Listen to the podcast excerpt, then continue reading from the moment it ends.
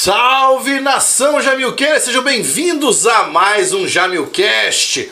Hoje eu tenho o prazer de receber uma pessoa ilustre aqui no nosso podcast. Olha só, já mal começamos o nosso Jamilcast, já tá o Gustavo ali, ó, pedindo questão de prova. Vocês vão entender o porquê disso, tá? Hoje o meu convidado é um ilustre professor, é meu professor de Direito Constitucional. Na verdade, pelo, no segundo semestre já, né? Já. Foram duas matérias de constitucional. E vamos conversar aqui esta noite com um ótimo vinho com o professor Eduardo Tessaro. Seja muito bem-vindo ao Jamilcast. O microfone é seu, professor, para você se apresentar para essa galera e dizer quem é você, seu nome, sua idade e o que você faz. Perfeito, muito obrigado. Primeiramente é um prazer, né? Ilustre, o ilustre aqui na verdade é você. Ah, que é, ilustre aqui é você. Primeiramente, então, para quem não nos conhece, meu nome é Eduardo Felipe Tessaro, sou advogado, é, exerço a profissão de advogado, professor da Univel há bastante tempo. A minha idade eu não sei se nós deveríamos revelar. É, mas já passei dos, do, dos 35 Ah, é, então. algum tempo. É, e mesmo que não pareça, né? Parece muito mais.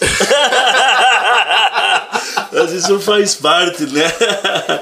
Então, professor, é professor da, da Univel, é um prazer, primeiramente, é, é, estar aqui. Agradeço você pelo, pelo, pelo carinho e pelo convite.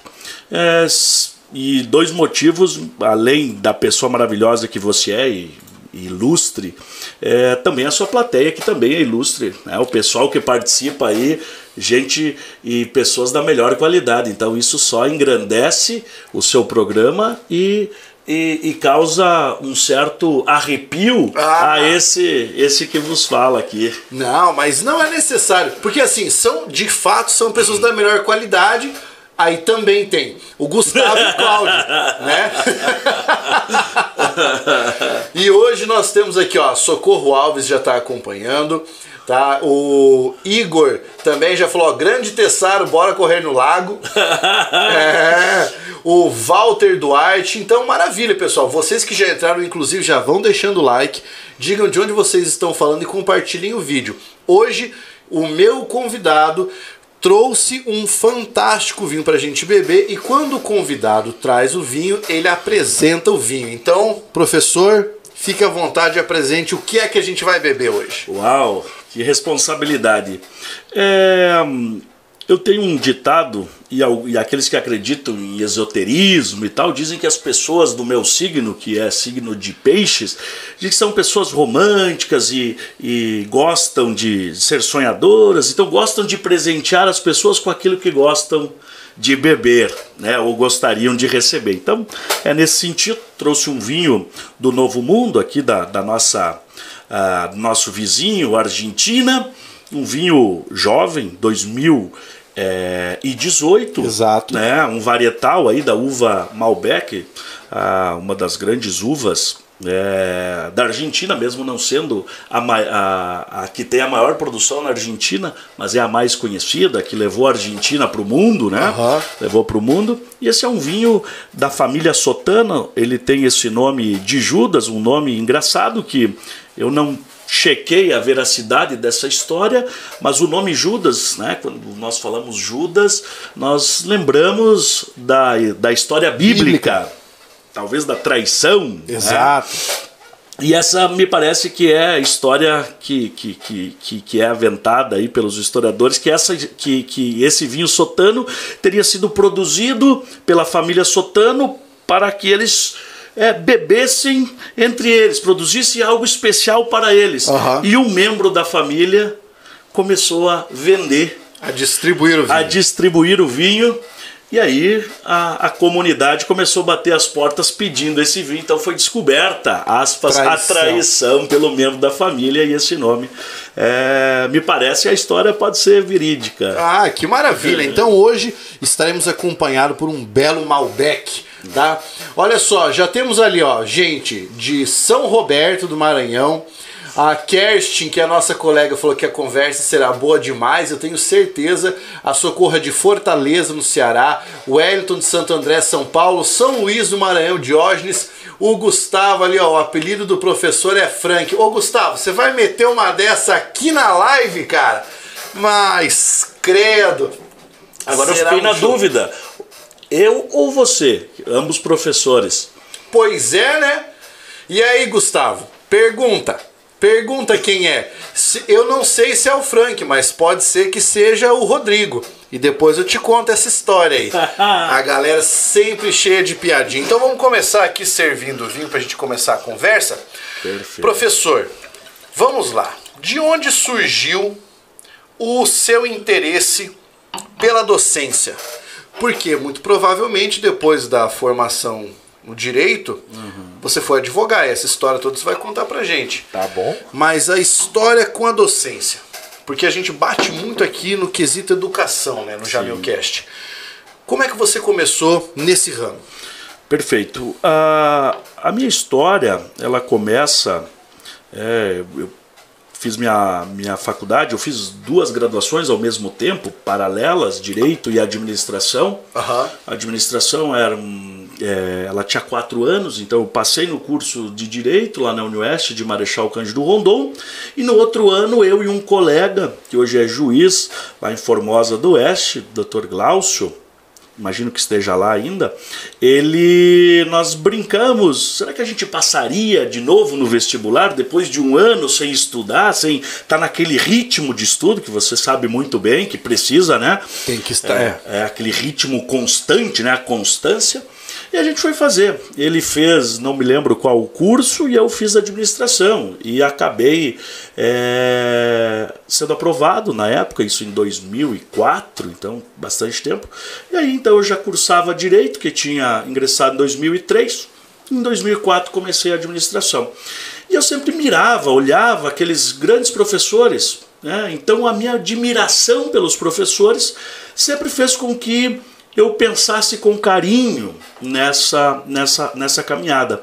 E eu me recordo muito bem que durante a minha caminhada, tanto em administração de empresas quanto é, no curso de direito, é, eu gostava de, talvez por necessidade, de, de contar para os alunos, no momento antes da prova, nós nos reuníamos e eu já tinha feito os meus resumos e eu contava o que eu tinha percebido, tentava adivinhar quais perguntas poderiam surgir. Uhum. Então, essa interação com os meus colegas me mostrou que talvez eu levava algum jeito tivesse ali quase que se encontrando. Isso.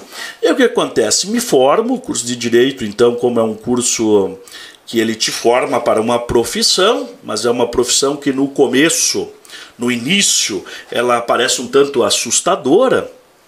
Então, nesse meio período, nesse meio tempo, enquanto eu me ajustava, um querido professor lá da Unioeste, hoje de, de, de, de Foz do Iguaçu, me falou, Edu, por que você não faz mestrado? Você leva muito jeito, está aberto um mestrado lá na PUC de Curitiba, e eu acredito que é uma linha que você gosta. Eu falei, não, perfeito, mas não tinha noção nenhuma. Tinha participado de, de, de, de, assuntos relacionados à pesquisa durante a faculdade, aquelas bolsas e tal. Sim. E, e aí fui fazer essa, essa prova, eram três ou quatro fases, e acabei sendo aprovado. E aí me deparei com aquela com, com o meu mestrado na minha frente, eu com 24 anos, 20, não tinha 25 ainda. E aí segui, e ali me apaixonei. E nesse meio tempo comecei a enviar currículos uhum. para começar a lecionar. E aí mandei currículo para todas as faculdades aqui do Oeste, inclusive do Sudoeste. E a primeira que me chamou foi o Sudoeste, uma cidade de dois vizinhos, uma faculdade muito querida, Unicep, na uhum. época estava implementando o curso de Direito. E aí comecei por lá no ano de 2011, dia 5 de fevereiro de 2011. É, comecei lá em Dois Vizinhos e depois de lá fui convidado pela, pela pela direção da Univel. E aí vim para cá e continuo É, já desde 2012, então na Univel, aí há 10 anos já. O teu mestrado foi em que área? O meu mestrado na, na, na... Aliás, antes disso, saúde. Ah, saúde. Obrigado. Deus abençoe. Amém. É, meu mestrado, a linha geral, era direito econômico e socioambiental. Perfeito. A linha geral. É, e aí dentro disso, dentro dessa linha, tinha duas linhas de pesquisa: direitos humanos e direito constitucional e direito consumidor, basicamente. E eu fui para essa linha. E aí na época tive, tive grandes professores e esses grandes professores forjaram a minha a minha forma de ser, meu pensamento. Uhum. É, então, o mestrado foi um grande divisor na minha, na minha vida profissional, acadêmica e ética também. E como é que foi? Porque a, a pesquisa em si, ela oferece dificuldades para todo mundo, né? Você fez duas graduações, foi para o caminho que é o caminho da pesquisa. Como é que você conseguiu lidar com isso? Porque muita gente enlouquece no mundo da pesquisa. Sim, Para você, como é que foi? Porque você devia ter uma pergunta de pesquisa e essa pergunta de pesquisa te acompanhou durante uns dois anos, provavelmente. Perfeito. Como é que foi para você isso? É. A, a, a, a, sua apuração é digna de alguém que tem a graduação e, a- e e os títulos que você tem, então sabe que enlouquece mesmo. É, ao final, faltando praticamente seis meses para terminar, entregar a dissertação, tive que ir para o psiquiatra, né, tomar uns ansiolíticos, porque estava pesado. A cobrança é, É muito é- grande. é muito grande. Ainda mais quando você se empenha, quando você se dedica, que eu acho que a grande maioria das pessoas é assim. E as coisas que acontecem extra academia são importantes, influenciam nesse estresse todo, dinheiro, família, Trabalho. trabalho, é, perspectiva, isso tudo influencia. Mas quando você entra na pesquisa, me parece que você tem que entrar. Então, na época, é, dentre todos os professores, eu escolhi um professor que eu admirei bastante, muito ele nas primeiras aulas, foi o professor é, Antônio Carlos Effin, do Direito do Consumidor, um dos grandes é, do Direito do Consumidor do, do Brasil, lá da PUC de Curitiba, é, da PUC de São Paulo, depois PUC Curitiba, e eu falei, vou, vou, vou, me, vou me enveredar por esse lado do direito consumidor e direito constitucional. E aí veio a grande pergunta. Qual a minha pergunta? Qual o meu problema jurídico? Exato. E aí lia, lia, lia, e eu, e eu na, minha, na minha concepção, não queria fazer uma coisa, um, ferrão, um feijão com arroz, e é péssimo. Isso não é bacana. Às vezes é melhor se fazer um feijão com arroz bem feito com, e, e- e caprichar no, no, no, No tempero? no tempero. Mas tudo bem. Decidi na época escrever uma coisa que ninguém do direito escrevia na época, que era a influência da publicidade no público infantil. Olha que legal. É, na época no Brasil praticamente não haviam é, juristas falando disso. Existiam nutrólogos, psiquiatras, psicólogos, pessoal dessa área, da pedagogia, Perfeito. é, do- da própria marketing e tal, falando sobre isso. Então eu me degladiei na época com pessoas de outras áreas para dizer: para, para, eu estou estudando direito, eu estou analisando as técnicas que vocês usam de persuasão, de tudo, e estou analisando isso do ponto de vista jurídico. Me desculpem se eu vou interferir no trabalho de vocês. Aham. A minha pergunta foi, aí eu direcionei, limitei ela ainda mais, né? Limitei ela à influência da publicidade é, abusiva ou enganosa, não, né, não traduzi isso em quais os tipos, mas da publicidade, o impacto que a publicidade de alimentos não saudáveis é, geravam nas crianças. Olha que interessante. E eu passei, né, passei horas e horas na frente da televisão, né, catalogando e tentando empiricamente é, a trazer alguns dados, ficando na frente de Cartoon Network, esses, né, esses Canais canais específicos para perceber como que a publicidade aparecia nesse meio. né? E principalmente é, em, pensando na publicidade de alimentos. Uhum. Então eu fui pesquisar, fiz essa toda essa minha pesquisa. Quase não havia estudos no Brasil, então acabei é, visitando várias literaturas do mundo. A Suécia era um dos primeiros países que tinham alguma, norma, alguma normatização sobre isso, a Inglaterra, próprios Estados Unidos. Então, tive que fazer isso.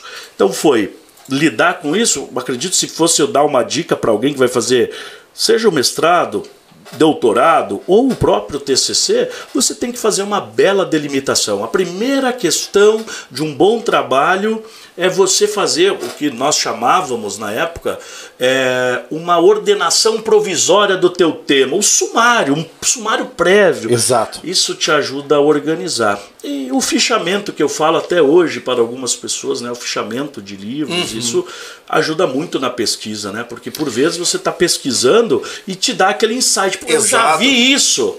E aí você não vai ler um livro todo, mas como você fez o fichamento, você encontra mais facilmente. Eu ia te perguntar, e, e depois dessa pesquisa, você notou se houve alguma mudança é, no aspecto é, da nossa legislação mesmo em relação a isso? Porque assim, a publicidade hoje direcionada para, o, para a criança é, é perceptível a intenção de venda, uhum. né? mas eu noto mais hoje em relação à experiência com brinquedo, né, parque de diversão, não vejo mais isso tanto em relação à, à questão alimentícia. Perfeito. O que você notou de mudança de lá para cá? É, muitas mudanças é, nós tivemos na legislação, inclusive naquele primeiro momento, naquele primeiro momento, um órgão chamado Conanda, que, que, que, que é um conselho que, que cuida de políticas públicas para o cuidado das crianças e adolescentes. Perfeito.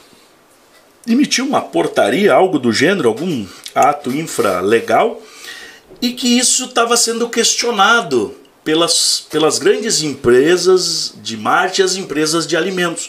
Ah, Coranda, isso aqui tem que ser uma limitação por lei, não pode ser por regulamentação infralegal. Então, toda uma discussão acerca disso. Mas a partir de lá para cá, é, nós começamos a ter decisões jurídicas que começaram a ter essa interpretação sistêmica do, do, do, uhum. do, nosso ordenamento jurídico. Uma interpretação que partia da Constituição, ia ao Código de Defesa do Consumidor, ia ao ECA, o Estatuto da Criança e Adolescente, a documentos internacionais que de alguma maneira, mesmo que não claramente proibiam ou causavam alguma, alguma certa barreira à publicidade de alimentos voltado ao público infantil, é, nós começamos a ver algumas decisões, principalmente encampadas pelo Ministério Público de São Paulo, muito uhum. atuante, por parte de uma associação é, que em São Paulo tem muito atuante nessa área, nós começamos a perceber várias, várias publicidades começaram a ser proibidas. Ah, para as pessoas que são mais jovens, ah, que são jovens há mais tempo aqui, vão lembrar que teve uma época é, perto de uma Copa do Mundo é, que as bebidas, as cervejas, Sim. elas estavam todas ligadas a animalzinhos. Era o siri, era o, o a tartaruga. Exatamente. Isso foi proibido. Foi esse é um dos motivos não da minha pesquisa, mas foi dessa atuação desses promotores, dessas associações, é, falando: olha, você está colocando um produto que é voltado ao público infantil, mas relacionando a elementos do mundo lúdico. Exato. E isso então, por questões biológicas, biopsíquicas, a criança ela não tem as ferramentas necessárias para compreender essa jogada entre o que é uma venda e o que é um brinquedo ou uma brincadeira. E aí, são várias, né? Poderia aqui trazer vários exemplos, esse foi um dos exemplos que me recordo. É, Balduco e outras empresas tiveram várias ações, inclusive o STJ mantendo essas decisões uhum. nesse sentido, de proibindo é, publicidades que envolviam de é, alguma forma, de, universo lúdico. Exatamente. Principalmente, principalmente as vendas casadas, né? Exato. É, você vai a um, a um fast food e você precisa comprar aquele, é, lanche. aquele lanche para vir o brinquedo. Para vir o brinquedo. Isso é péssimo, isso é horrível, porque você faz a pessoa eventualmente consumir algo que naturalmente é sabido e não há problema que eles estão lá vendendo, não há um problema que estão vendendo, mas isso quando você coloca um elemento do mundo lúdico para a criança interferir ou com a sua mesadinha, ou influenciando o pai, enchendo a paciência dos avós para que eles comprem, ele é um consumidor, então ele deve ser tratado dessa maneira. É claro, quando nas gôndolas dos supermercados você está passando, chegando ao caixa, uhum. é muito comum você notar que os brinquedos com doces ficam numa altura de aproximadamente um metro que é a altura das crianças que já começam a pedir para os pais. Exato. Né? A altura do meu filho, da né? Minha, da, da, sua, da sua filha. E fica exatamente na altura deles, para que eles vejam e peçam. Sabe? Então isso é, isso é algo muito curioso de se observar. E aqui vale um comentário a respeito do que você falou, né? Você faz uma pergunta de pesquisa e no início parece que você quer mudar o mundo e depois você aprende a delimitar, uhum. né? Toda vez que você tiver que delimitar o seu objeto de pesquisa, lembre-se de que a ciência só dá um salto qualitativo porque antes ela deu vários saltos quantitativos. E a sua pesquisa pode estar ali. É o mesmo caso. Talvez esses promotores e todas essas uhum. pessoas só tenham tomado essas medidas a partir de pesquisas como a pesquisa que você empreendeu. É, pode ser. É, né, é, é, é, é, interessante ver, mas acredito que a minha pesquisa talvez não tenha influenciado é, diretamente, mas as ideias, né? exato. É, não, eu quero dizer isso e se nós lembrarmos, talvez você se recorda disso, já que você é um, um excelente professor e está ligado a essas questões. Uns dois anos depois da minha publicação, depois saiu um livro né, sobre essa questão, foi publicado até fora do, do, do, do Brasil, é, que num dos Enems uhum. foi perguntado sobre isso. Foi tema de redação. Isso, tema de redação. Publicidade direcionada para o, para o público infantil. Isso. E na época eles não me citavam diretamente, mas citavam uma das pesquisadoras que eu havia é, pesquisado. Isso é, isso é fantástico, uhum. porque mostra que você fez um trabalho alinhado com as necessidades da sociedade. Isso. Esse, esse, é, é, foi, essa, foi esse o, o, o, o grande objetivo e também, ao mesmo tempo, a grande dificuldade. Você falar para juristas que estão acostumados com coisas técnicas, prescrição, decadência, FT e assim por diante, então você vem e fala eu lembro que na época eu estava no mestrado, o pessoal do doutorado tinha uma disciplina de metodologia e tal, então nós éramos os, os cobaias. Uhum. Então eles analisavam o nosso projeto. E aí eu me recordo que alguns do doutorado me perguntavam, mas meu amigo, por que, que você quer pesquisar isso? Qual o sentido de você pesquisar isso? Você, como jurista, isso talvez seja importante lá para a educação, para o mar. Mas por que, que você queria? Por que, que você quer? Eu falei, não, porque a minha visão é uma visão é, mais holística, uma visão sistêmica. Né? E aí é, saiu essa pesquisa bacana, mas que confesso, é, faz bastante tempo que eu não, a revi, não revisito uhum. ela e não atualizo. Então, certamente, muitas coisas boas saíram depois disso que eu não tenho conhecimento. Ah, mas eu imagino. Toda pesquisa mostra quem nós somos durante aquele prazo uhum, de pesquisa. Uhum. E são poucos os pesquisadores que abraçam um tema e ficam com esse tema para o resto é, da vida, né? É uma coisa curiosa. Dez anos, pelo menos, na vida acadêmica com alunos de ensino superior. Sim. Diga para nós qual é a diferença que você nota do aluno de hoje, do ano 2022, para o aluno de 2012, 2011, que está ali encampando uhum. o curso de Direito. Tá, perfeito. É, eu, eu, vou dar um salto né, 10 anos antes de, Ou da minha mesmo, vida exato. acadêmica. É, nós, né, na nossa vida acadêmica, ainda mais na minha universidade, que era uma universidade que na época era deficitária em livro, bibliografias e assim por diante, é, Então nós tínhamos que nos virar. É? Então nós tínhamos que nos virar. Não havia informação pré-pronta, fácil. Alguém já havia escrito, ou se alguém já tivesse escrito sobre aquilo, era muito difícil de revisitar. Estou falando isso em 2003, 2004. Claro. Campos de busca, nós tínhamos o KD. KD. É. Alta Vista. Isso. Um pouquinho antes, Barça, era o que nós tínhamos. Aquelas enciclopédias, né? O Mirador. Isso. Nossa, isso era... Que os caras vendiam na sua casa, batiam, os vendedores batiam na casa e falavam, quer comprar uma Barça? Falavam para a família. Então, eu acredito que a diferença da, da, da época que eu estudei para os alunos de hoje é o acesso à informação. Eu acredito que a, a, a minha geração ela tem muitos déficits nesse sentido de, de informação, porque nós não tínhamos é, meios de busca. Então você ia meio que tateando, você era meio que, meio, né, uma forma de dizer, você era um repetidor, basicamente, do que o teu mestre falava, do teu professor, que era aquilo uhum. que você conhecia.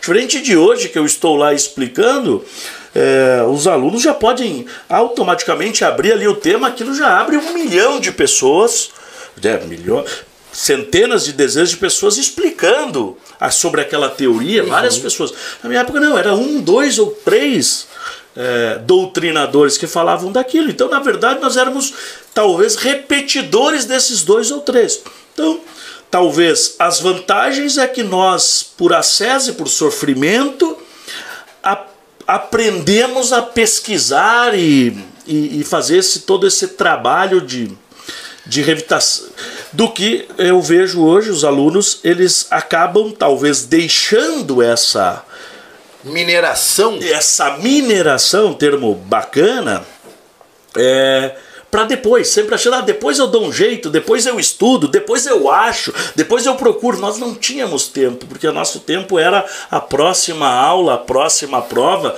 que o professor chegava e falava, amanhã vai ter prova, não tinha semana de prova, não tinha nada. Com aviso prévio, né? Isso, né? amanhã, ou tira agora uma folha do caderno, vou digitar e respondam e tá bom. Então eu acredito que a grande diferença não é que é melhor ou pior, eu não consigo olhar desse lado é, qualitativo. Acredito que os alunos de hoje são muito mais espertos e têm muito, é, muitas habilidades ou possibilidade de desenvolver habilidades e competências do que a minha geração tinha. Então essa geração tem muito mais no critério autonomia de pensamento, né? exato, né? Talvez exato. hoje seja muito mais aberto. Não, com toda certeza, né? Eu, eu estudei em épocas que eu ainda lia livros que, que estavam olhando o direito, por exemplo, civil à luz de uma visão arcaica lá do, do século XX, do começo do século XX, que retratavam ideias e pensamentos retrógrados, na minha opinião, hoje, na concepção claro. de hoje. Na época, não vou entrar na. Né, mas no mundo de hoje, eu acabei estudando por isso. Né? É, mas eu não vejo, assim, se a pergunta fosse no sentido qualitativo, não, não, não consigo mensurar. Acredito que são diferenças que o mundo proporciona e gera os efeitos. Né? Gera os efeitos de alguém que busca mais e de pessoas que têm excesso. É natural. A pessoa que tem excesso come mais do que deve, naturalmente vai engordar, vai ficar mais preguiçoso, talvez. Vai... E talvez isso sirva para o conhecimento, a ideia de que eu posso deixar para amanhã, porque alguém vai explicar. Concordo. Você é, é, é, concorda com a ideia de que hoje a universidade está um pouco mais automatizada e no sentido de nós temos uma determinada grade, é preciso seguir esta grade, é esse tempo, a avaliação tem que ser dessa forma, você não pode caminhar por outros lados, uhum. e essa automatização, de certa maneira, acaba cerceando um pouco das possibilidades. Eu me explico.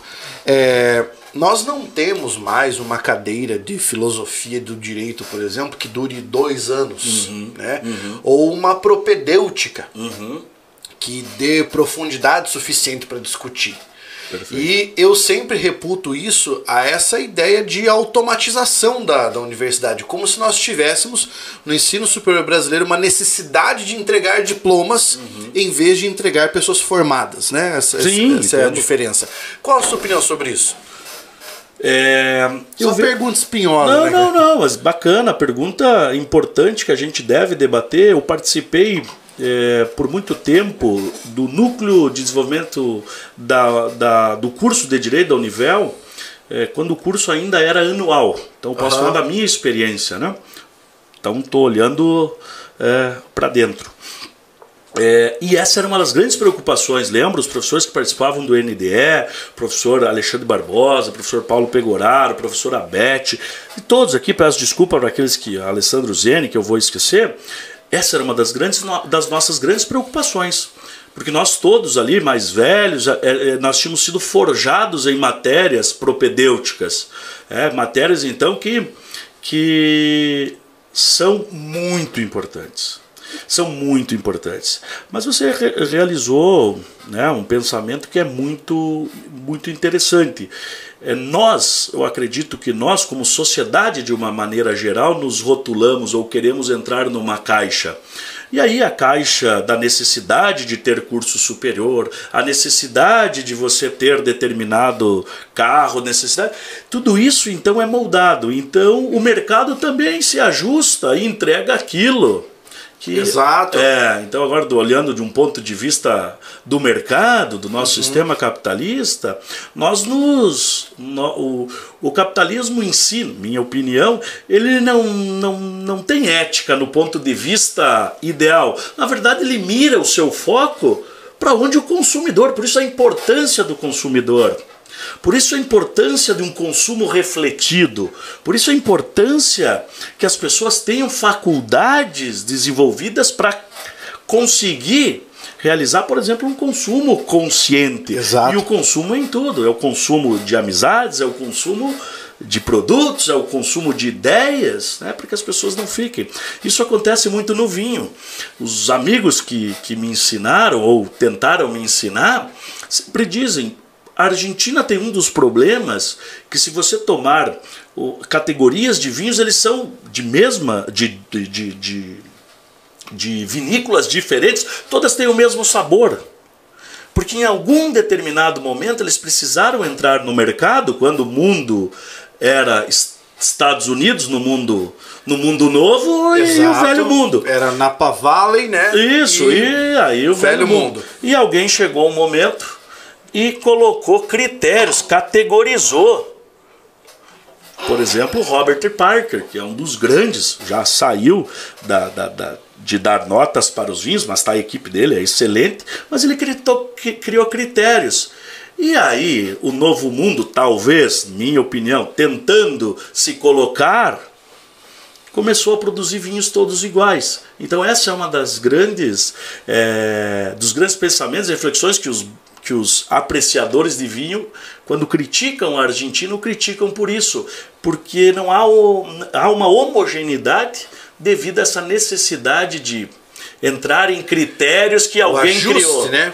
Entrar naquela caixa. Isso aconteceu com um rótulo famosíssimo, o mais famoso australiano. Hum. Se eu não me engano, agora o nome é Yellowtail. Uma coisa Isso, assim. tem um canguruzinho. Um canguruzinho. Amarelo, uh -huh. Esse vinho foi responsável por colocar o mercado, é, é, o mercado de vinhos da Austrália no cenário mundial.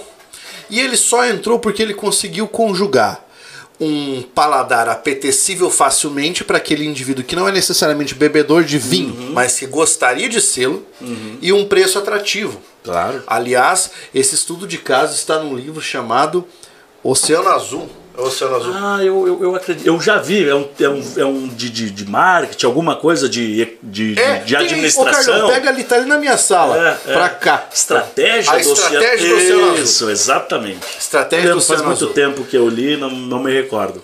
Eu li esse livro, mas vou confessar. Até a metade adorei, da metade pra frente eu quase dormi. É. Mas eu sou meio chato quando começo a ler um livro, eu tenho, eu tenho a mania de terminar. Eu não faço outra coisa se eu não, não finalizar o Não, livro. e, e os livros são, são, são ótimos. É, como o vinho, ou como quase tudo na vida, às vezes você entrega tudo no começo, e aí você perde o gás, e pode ser isso que aconteça com Esse os aqui, ó. vinhos. É, esse mesmo, esse mesmo. Um vinho que foi best-seller, um, um livro que foi best-seller, falando aí de uns 5 anos atrás, não é? Exatamente, eu acho que esse foi muito famoso. É, é. né? Esse aqui, ó. Mas bacana, é. Então, então eu imagino a confusão mental que nós estamos causando nos nossos amigos que estão aí nos assistindo, porque começamos a falar de educação, passamos para para vinho, passamos para publicidade, E, e livro, livros. É. Mas a ideia do Jamilcast é essa. Nós não temos uma linha mestra. Vamos Ah. conversando É. e, ver, e percebendo aonde a gente consegue chegar. Né? Bacana, bacana. É, vamos, vamos prosseguir aqui. Houve, durante a sua formação, você citou um professor já, Uhum. mas houve algum, algum mestre na tua formação, isso pode ser até em relação ao ensino fundamental Uhum. e médio, que você tenha dito, poxa, essa pessoa aí é diferenciada. Eu acho que essa pessoa tem, tem um que algo a mais, algo que chama, desperta atenção. Ah, é difícil, como eu te falei, eu tive muitos na graduação, tanto em direito quanto administração, eu, eu tive grandes professores. Tive talvez sorte, né, de identificar esses grandes professores e talvez eles estarem todos no mesmo momento na Unioeste. Né, tive jovens que acabaram de, de, de entrar na docência, mas tinham uma capacidade intelectual, uma capacidade de, de te ensinar o direito e, e transformar teorias extremamente Complexas. complexas em algo, em algo palpável para um, para um aluno de primeiro, segundo eh, ano da graduação. Então eu recordo de vários aqui, por exemplo, a minha professora, meu professor, me desculpe, é jovem, esses dois, Eduardo Busata, é procurador do Estado aqui em Cascavel, uma das grandes pessoas, não apenas como, como professor, mas como pessoa, como um ser humano maravilhoso. Professor eh, Ricardo Canã, também um jovem na época, né? Eh, que também me ajudou muito. Professora professora, agora estou tentando lembrar o nome dela, uma das pessoas mais eh, da velha guarda, mas daquelas pessoas que te marcam e te fazem correr atrás e mais e mais e mais, porque ela nunca está contente, mesmo você indo muito bem, ela não vai te falar que você recebeu 10. Ela tinha uma frase que de vez em quando eu, eu até falo, ela falava assim: aluno, a nota máxima é 8, professor é 9 e 10 só Deus. Então você já sabe quando você fizer a minha matéria, se você tirou 8 é porque você Tá é um bem. excelente aluno, um excelente aluno. Essa professora marcou, ela, ela, ela era a última vez que eu vi, ela era coordenadora do curso de direito lá da da, da Unioeste, alguém estiver nos ouvindo aí, por favor, mande um abraço para ela. Eu estou tentando aqui recordar o nome dela, professor de Direito Constitucional e também de Direito Tributário. Ela veio da PUC de São Paulo, assim, sensacional. E aí no meu mestrado, o mestrado é uma, uma indico a todo, indico todas as pessoas a necessidade, a, que tiverem um, né, essa pegada e a possibilidade de fazer um mestrado e fazer um mestrado em boas faculdades por dois motivos. O primeiro porque você tem cria um network muito bacana. Muito bom. É, eu tive aula com pessoas assim que, que, que marcaram a minha vida acadêmica e profissional e que são referências mundiais em assuntos, por exemplo, em direitos humanos, talvez a, a pessoa mais é, abalizada hoje no direito brasileiro em direitos humanos seja a professora Flávia Piovesan, que eu tive a oportunidade de escrever com ela e tal, e, ser, e ter sido aluno dela no mestrado. Aí alguns cursos né, que a gente teve possibilidade de fazer nesse meio tempo, um cara que formou a- o meu pensamento do direito constitucional foi, eh, na época, eh, ainda não era ministro do Supremo, professor, na época era professor, eh, Luiz Roberto Barroso foi alguém que, que, que, que me ajudou a compreender o direito fora daquelas quatro, daquelas balizas tradicionais e rigorosas, onde o direito constitucional não tinha uma importância né? Uhum. como hoje tem. Então, ele que fez essa transição entre o pensamento moderno e o, e o pensamento contemporâneo. Ele foi um dos responsáveis por ajudar a criar, pelo menos no Brasil, aquilo que se entende como uma advocacia constitucionalista. Isso, isso. Ele era reconhecido como um advogado constitucionalista, né? Mas Ele as pessoas não sabem o que é isso. É. A grande verdade é que o advogado constitucionalista, alguém que atua estritamente dentro da área constitucional, não existe. É. Isso é inexistente, né?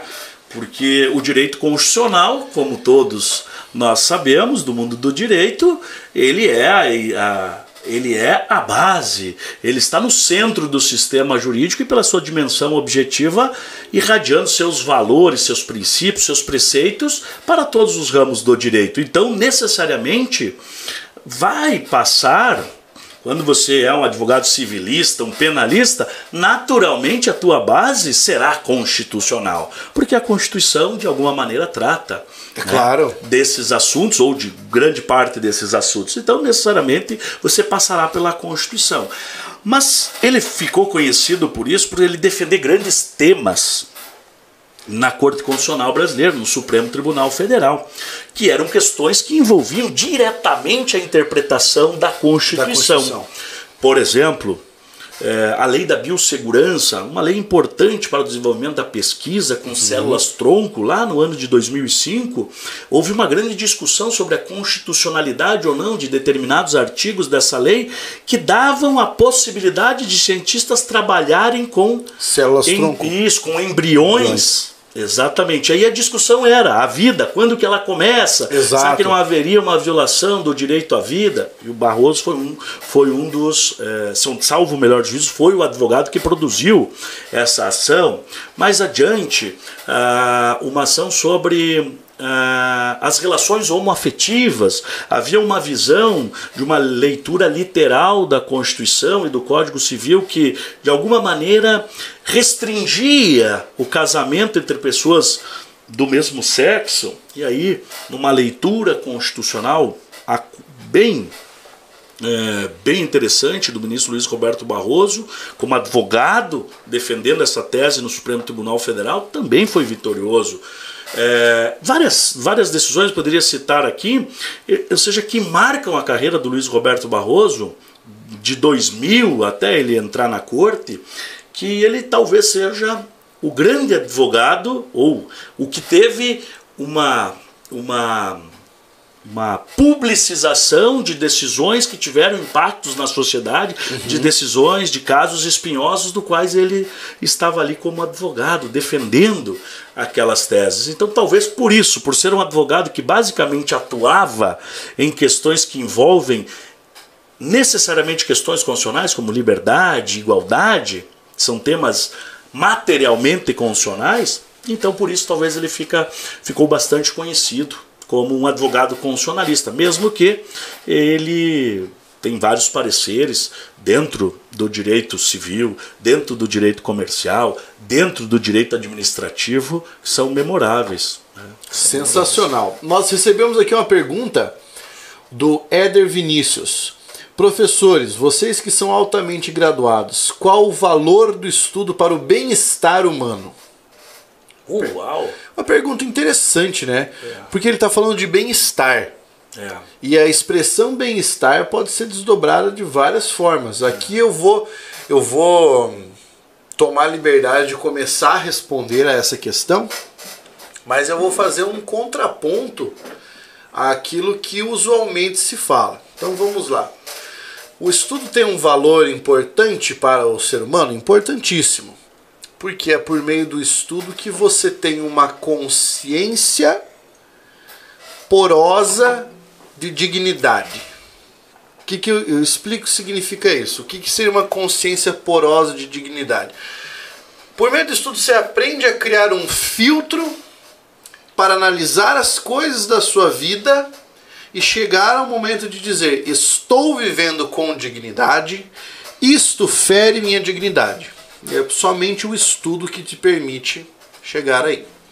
Mas, Como você utilizou o termo bem-estar, Uhum. eu vou utilizar essa expressão, uma fala do Tessaro e algumas coisas que eu costumo dizer nos vídeos para discutir um assunto aqui. Pra levantar uma bola que é uma bola filosófica.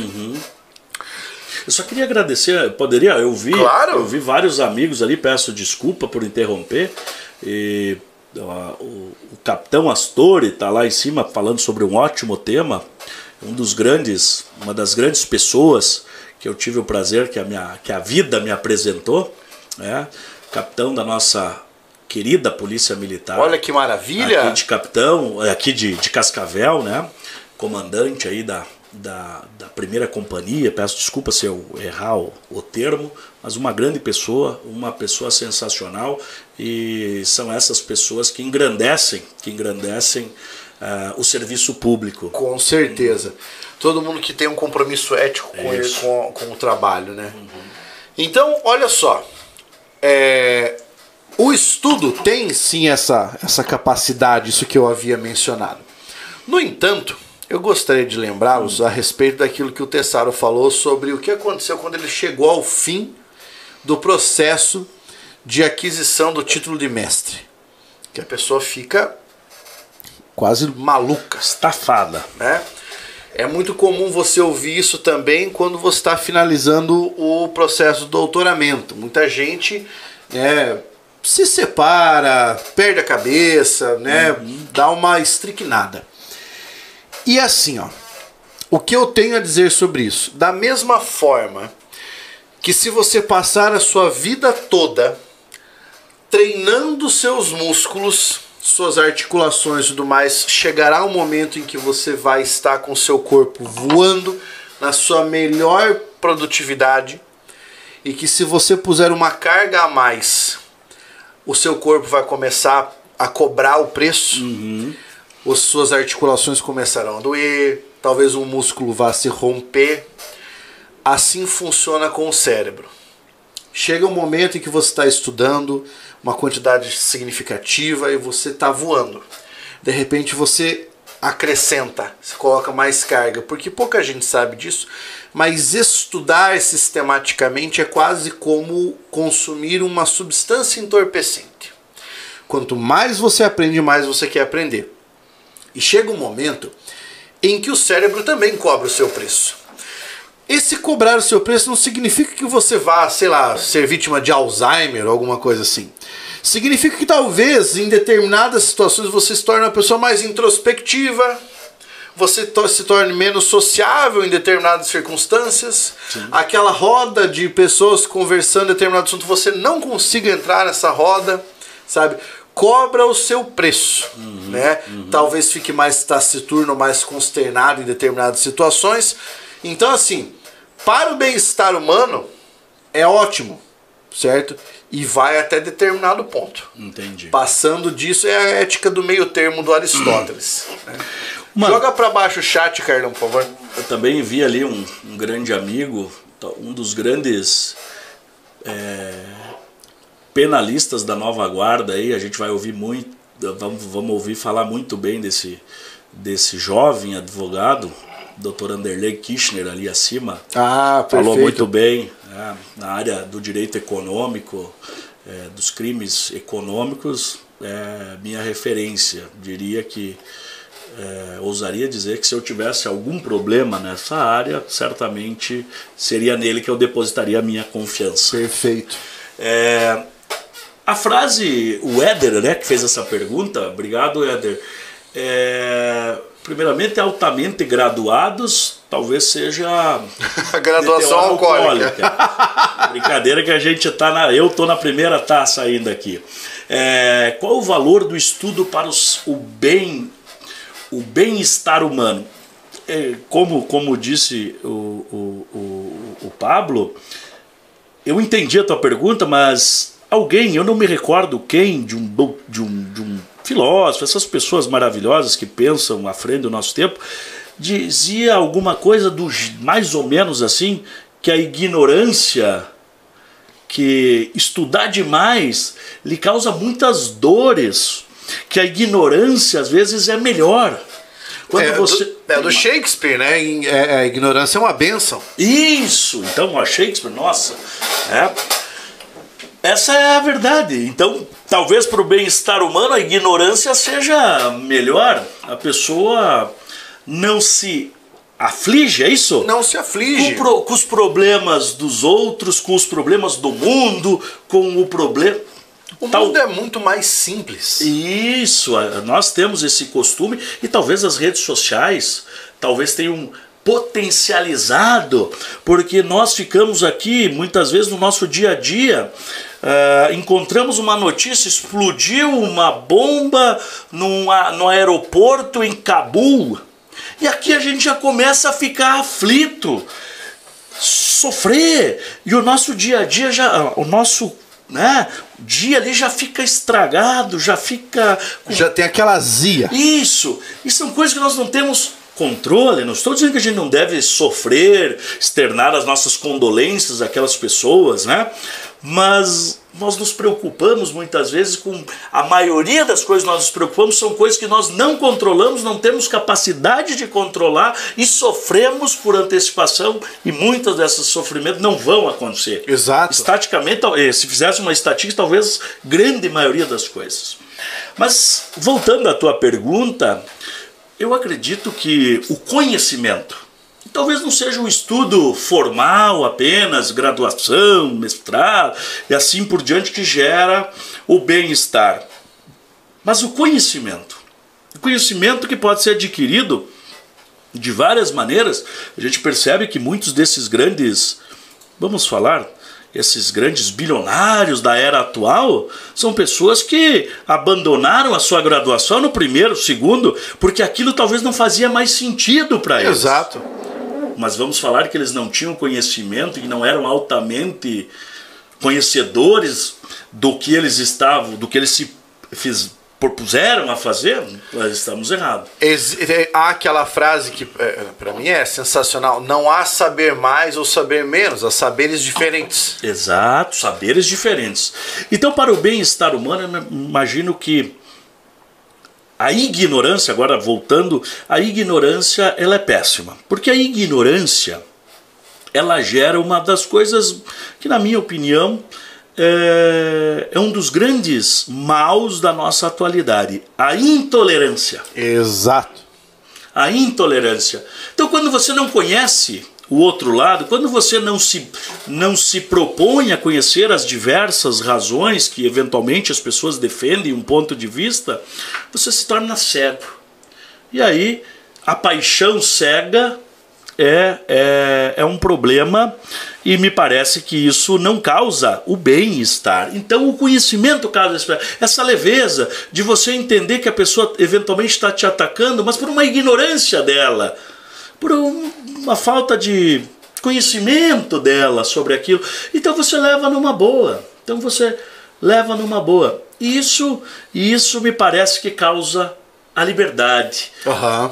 a liberdade num senso utópico, da pessoa se sentir livre, de se sentir digna, se sentir colocada no seu tempo, no seu momento e falar assim: pô, eu estou bem comigo mesmo.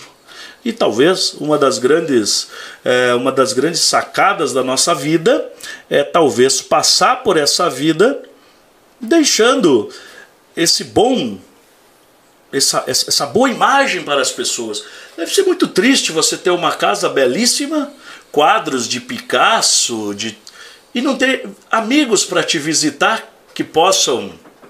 E eu acho que talvez seja essa a grande lição da vida: é você compartilhar o conhecimento, poder curtir esse conhecimento com as pessoas, fazer o bem, utilizar esse conhecimento para fazer o bem né, para as demais pessoas e pa- quando passar dessa vida, que alguém solte uma lágrima e pense com você com alegria, né? E pense com você depois assim com aquela vontade de que você estivesse ali, é? Um legado positivo, né? Isso, uma vontade de estar ali que te levanta um sorriso, é, daquelas pessoas que começam a conversar.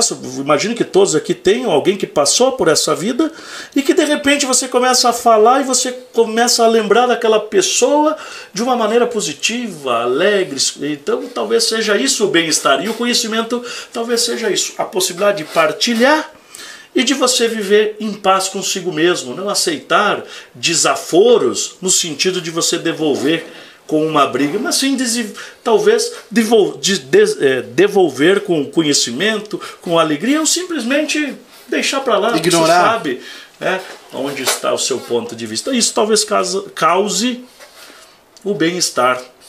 Olha que isso aí, ó, o Éder falou, uma aula. É lógico, cara. Eu sempre eu falo para vocês, eu só trago aqui gente do mais alto gabarito.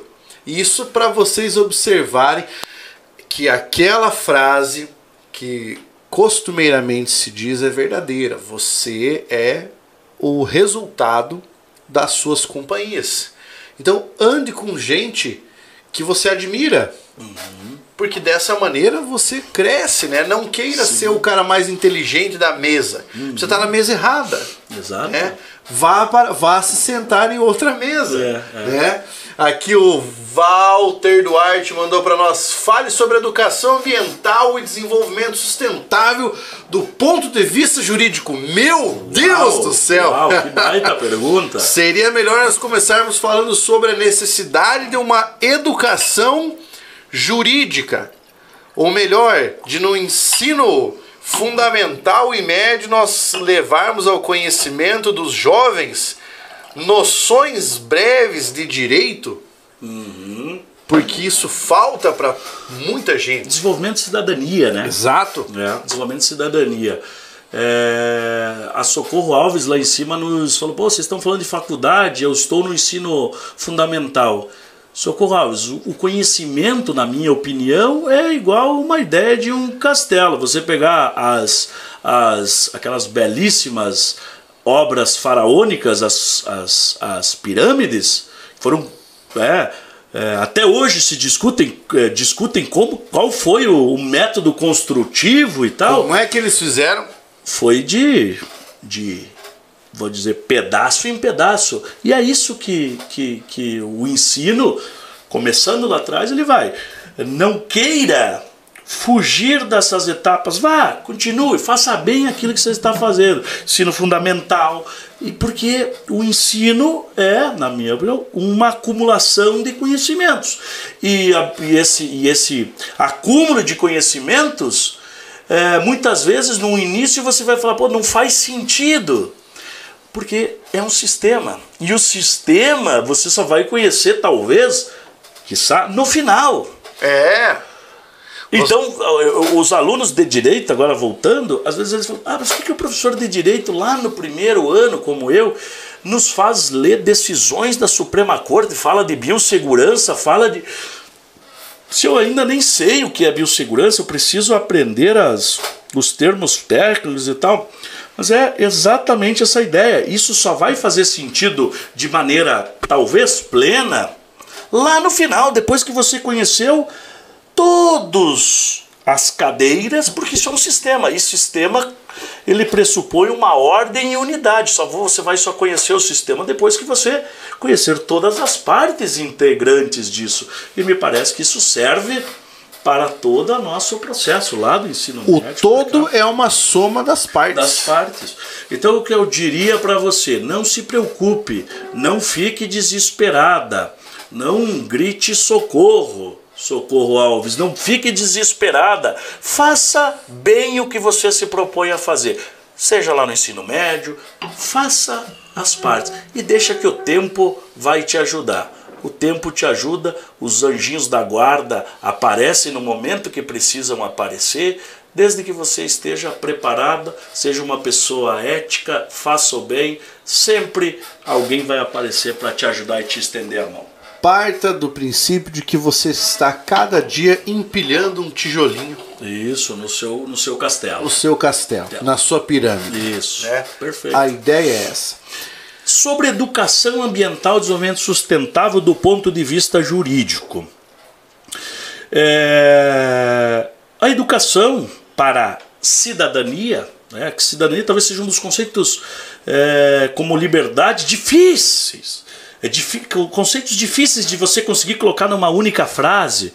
É? Eu sempre digo, liberdade, eu acho que uma grande poetisa brasileira, que eu já vou lembrar o nome, ela falava exatamente uma. Mas agora tem a desculpa do vinho. Do vinho. Não, o vinho me apagou a memória. aqui. É, mas ela dizia alguma coisa mais ou menos assim sobre liberdade. É uma palavra humana que todos. É difícil de, de, de conceituar, mas todos sentem quando não a têm.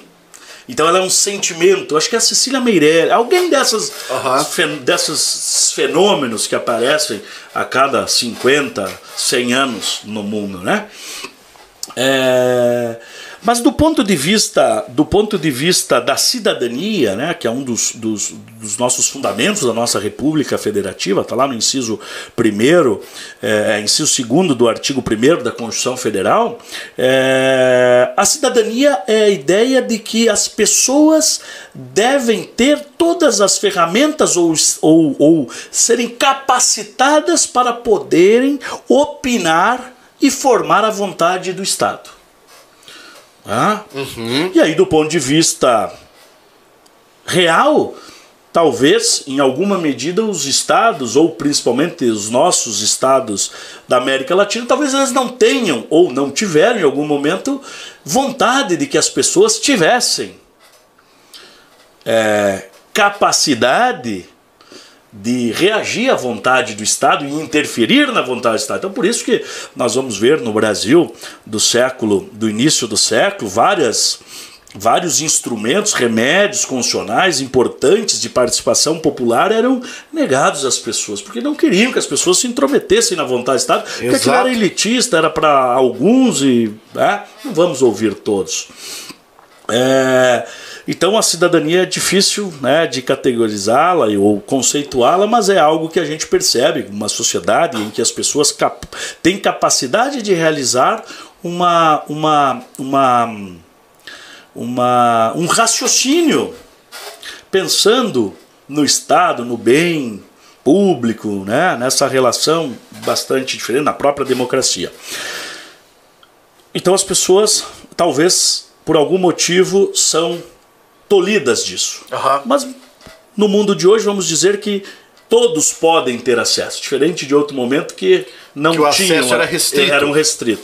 Por isso, os grandes, os países que, que são, vamos dizer assim, totalitários e, e, e- e- e fechados, a primeira coisa que eles fecham é o acesso à cultura, a, a, a meios, né, livros e tal, proíbem, né? Essa é uma tática dos, dos, dos ditadores. né? Isso, isso é comum do fascismo. Isso. É, mas na educação ambiental, ah, nós temos um marco. No Brasil, de 1988, a Constituição de 1988, ela é uma, um grande marco para o direito ambiental ou para a preocupação ambiental. É um verdadeiro marco, é uma verdadeira é, marco zero Aham. Marco zero no direito brasileiro. É a Constituição, tanto que é a primeira Constituição e umas poucas constituições do mundo é, que, que fala sobre, tem um capítulo específico sobre meio ambiente. A maioria dos países não trata do meio ambiente no texto constitucional, deixa para o texto infralegal. Olha só. É isso. E o Brasil não. O constitucional. Se, se vocês tiverem é, a curiosidade, é muito fácil de achar aí no, no YouTube. É, o Senado Federal, quando a Constituição Federal fez 20 anos da sua promulgação, eles fizeram um documentário ouvindo os, o- os constitucionalistas, os deputados, senadores, juristas que participaram da confecção da nossa Constituição de 1988, da nossa, da nossa Constituição apelidada de Cidadã por Ulisses Guimarães. E eles relatam e mostram com filmes, vídeos, como foi intenso o debate constitucional. Falavam até em bomba atômica na época, na- nos debates. E o capítulo da Constituição foi assim uma luta muito interessante. Os, os, os ambientalistas da época, me recordo vendo esses vídeos, né? não me recordo pessoalmente, mas vendo esses vídeos, colocaram uma baleia no, no, no- ali na, na, na Praça dos Três Poderes, mostrando. Aham, muito interessante. Então, toda essa discussão. Então, é o marco zero.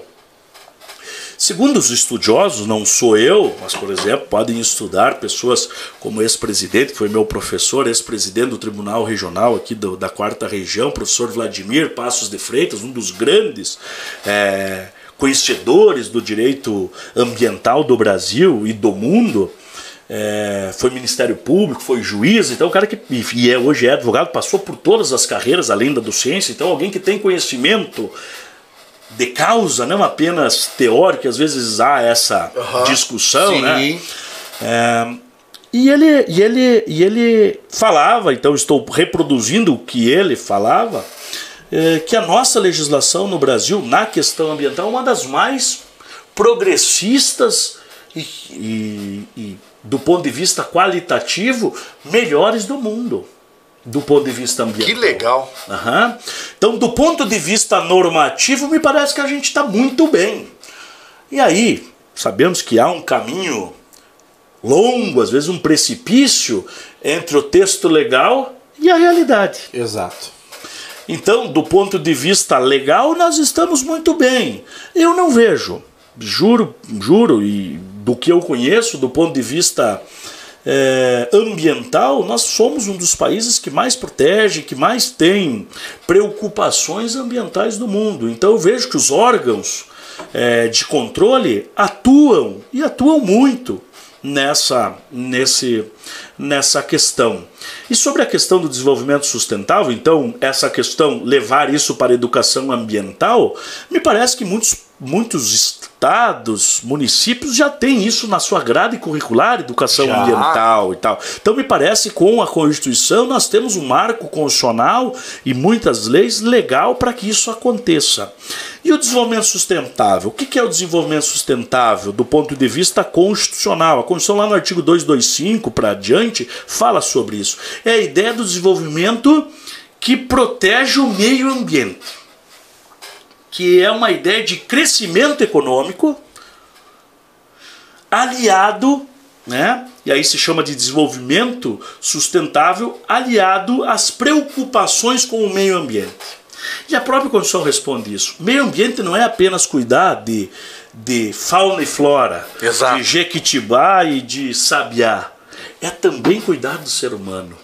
Então, o desenvolvimento sustentável é não alijar do crescimento econômico as pessoas desse Exato. crescimento, das benesses da modernidade, das benesses do crescimento econômico, as benesses do liberalismo, as benesses do capitalismo. Então, o desenvolvimento sustentável é uma questão é, ampla que vai, que vai muito mais além do que simplesmente cuidar da nossa mata atlântica, que é necessária, cuidar do nossa, da nossa Amazônia, do cuidar Pantanal. do nosso lago municipal, da nossa água e assim por diante. É a preocupação de incluir todos nas benesses do, libera, do, do, do liberalismo econômico, do capitalismo que foi é, talvez a, a cultura, o método, o pensamento é, econômico e filosófico que venceu pós Segunda Guerra Mundial. Que perdura. Que perdura. É, que perdura. É. Olha só, você deve ter notado até agora que o professor Eduardo Tessara é uma pessoa que consegue transitar pelos assuntos com facilidade. É um grande fã de filosofia. Olha lá o, o, o colega ali. Olha, o Anderley Kirchner, o, o amigo que eu falei, penalista sensacional. Olha, ele falou: inclusive, recentemente o Supremo definiu ser imprescritível a responsabilidade por prática de dano ambiental, inclusive os danos conexos com o dano moral coletivo. Essa preocupação, então, com. A verdade é uma preocupação porque ela pode ser vista de um ponto de vista é, de um ponto de vista filosófico, como uma preocupação com o próprio ser humano. Claro. Claro. É uma preocupação que nós estamos no centro do, do, do, do sistema e sem um meio ambiente sadio, sem água potável, não há vida saudável ou talvez não haja vida possível. Exato. Então, de lambuja, nós cuidamos do meio ambiente, cuidamos dos animais, cuidamos. mas é porque isso beneficia de maneira direta e indireta o ser humano. É uma cultura, é uma cultura é, de tratar o ser humano como centro do universo. Antropocêntrica, Exato. né? E seria uma espécie de antropotutela. Isso, ou como alguns doutrinadores e alguns pensadores chamam de antropocentrismo alargado. Ah, é que claro. aceita algumas coisas, mas que no final e na finalidade, ao fim e ao cabo, é proteger o ser humano. Teleologicamente é o Isso. ser humano. Isso. Então, como eu estava dizendo, você, notou que é uma pessoa que transita né, pela filosofia, pelo direito e enfim. E agora eu vou puxar um assunto que é de natureza eminentemente filosófica e você vai ver que nós vamos conversar sobre esse assunto sem falar de pessoas, falando apenas de conceito. Antes de fazer a pergunta, peço desculpa Fica novamente, porque como tem muita gente conversando, eu posso esquecer aqui. Peço desculpa, é, mas tem uma pessoa, ah, mais uma. ah, viu quem é o ilustre aqui? É você.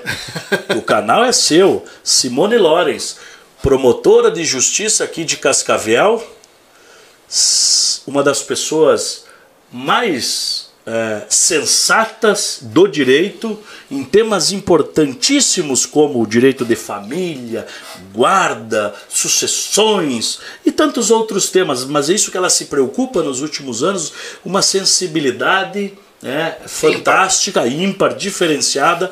E se Deus quiser, ela sabe, é, vai ser logo logo nossa desembargadora lá no tribunal. Que maravilha!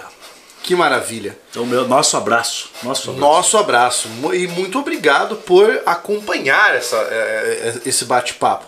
Eu costumo dizer que a nossa audiência aqui é sempre uma audiência qualificada porque nós discutimos assuntos nesse nível, sabe?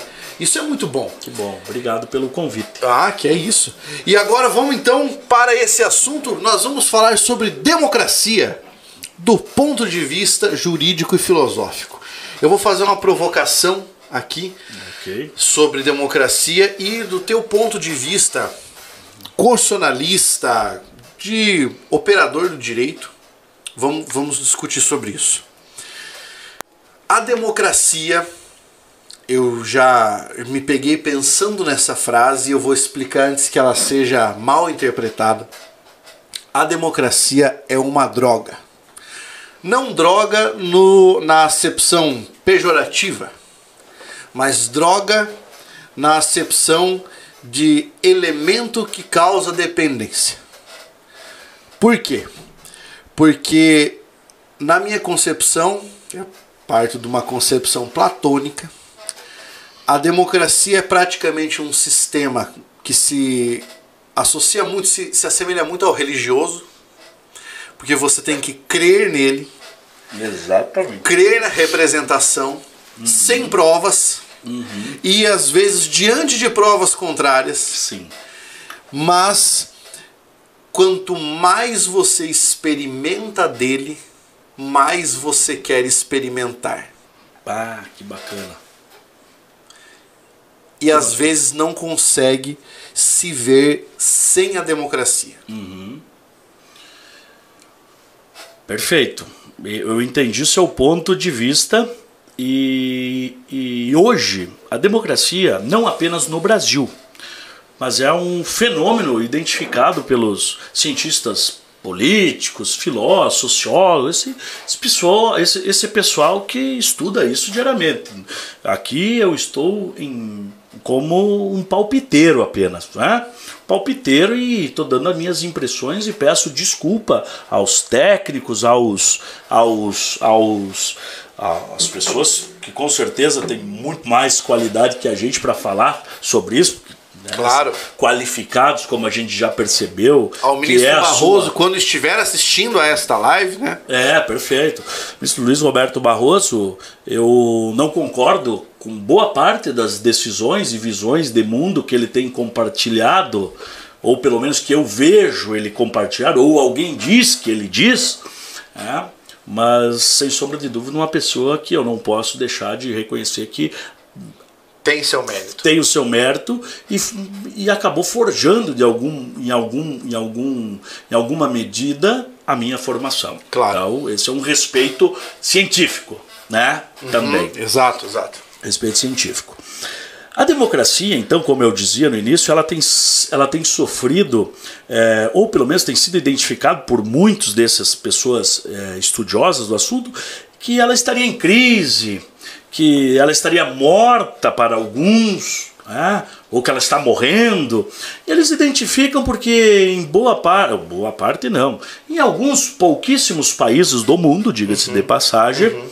É, quando eu digo mundo, o mundo que nós conhecemos, o mundo ocidental, e peço desculpa. Fundamentalmente isso, o mundo aqueles que, né?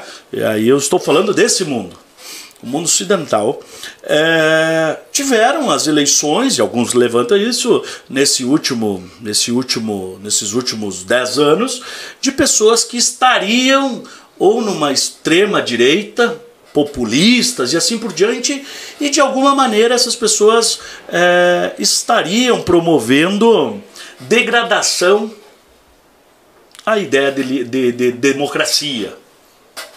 Então, ah, aí usam o, o presidente da Turquia como exemplo, uhum. o presidente da, da Ucrânia, o presidente da Geórgia. Alguns citam o presidente americano, o antigo, o, o, o próprio nosso presidente e assim por diante. Não sei se é verdadeiro isso do ponto de vista. Acho que o da Hungria também, não isso, é? da Hungria, Exato. isso. Não sei do ponto de vista, mas agora eu quero dizer uh, a minha opinião.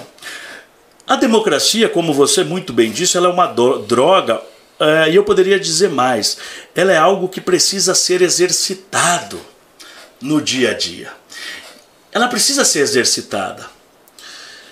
E a democracia, por ela necessidade de ser exercitada, ela precisa necessariamente desse desse elemento que você levantou, que é o elemento da da fé. Da fé, que as pessoas precisam compartilhar que a democracia está aí, que ela é boa, que ela é necessária. Então, por isso que em determinados momentos da nossa história, e talvez a história brasileira, olhando também de um ponto de vista extremamente pessoal, uhum. né? É, e quero aqui dizer que, que, que, que, não transito pela vida com uma mochila de certezas absolutas. Pelo contrário, tenho muitas dúvidas e tudo isso que eu estou dizendo, tenho muitas dúvidas do que eu vou dizer. Né? E, na verdade, como já disse um físico quântico, é, que tinha um. Já contei essa história, alguém já me ouviu falar, que tinha na sua. Nos, prêmio Nobel de Física, o expoente da, do, do, do, do materialismo ou da ideia, né? tinha na, na frente da sua, da sua porta, do seu gabinete, um, uma ferradura. Uhum. E alguém perguntou, mas como o senhor, seu Borne, que era canadense, expoente né, da, da física quântica, como que o senhor acredita em superstição, superstição, e tal e tal. E ele fala: olha, colocaram aí me falaram que isso dá sorte até para quem não acredita. Então na vida, na vida, a gente não deve contar com a sorte, mas é bom sempre uma fezinha. Por que não acreditar? Não faz mal, deixa lá. Então as pessoas que compartilham disso, talvez não seja de maneira matemática e cartesiana palpável, mas o elemento do sentimento, da intuição tem, tem algum algum sentido na nossa vida e o direito tem reconhecido isso na nossa vida. E a democracia me parece que talvez seja um desses elementos de fé. A necessidade que as pessoas exercitem e compartilhem dessa fé compartilhem, mesmo que quem ganhou a eleição seja um opositor seu. Mas você acredita que, ou pelo menos faz de conta que acredita que aquela pessoa pode levar o pode seu fazer alguma coisa. Exatamente, respeitando as diferenças.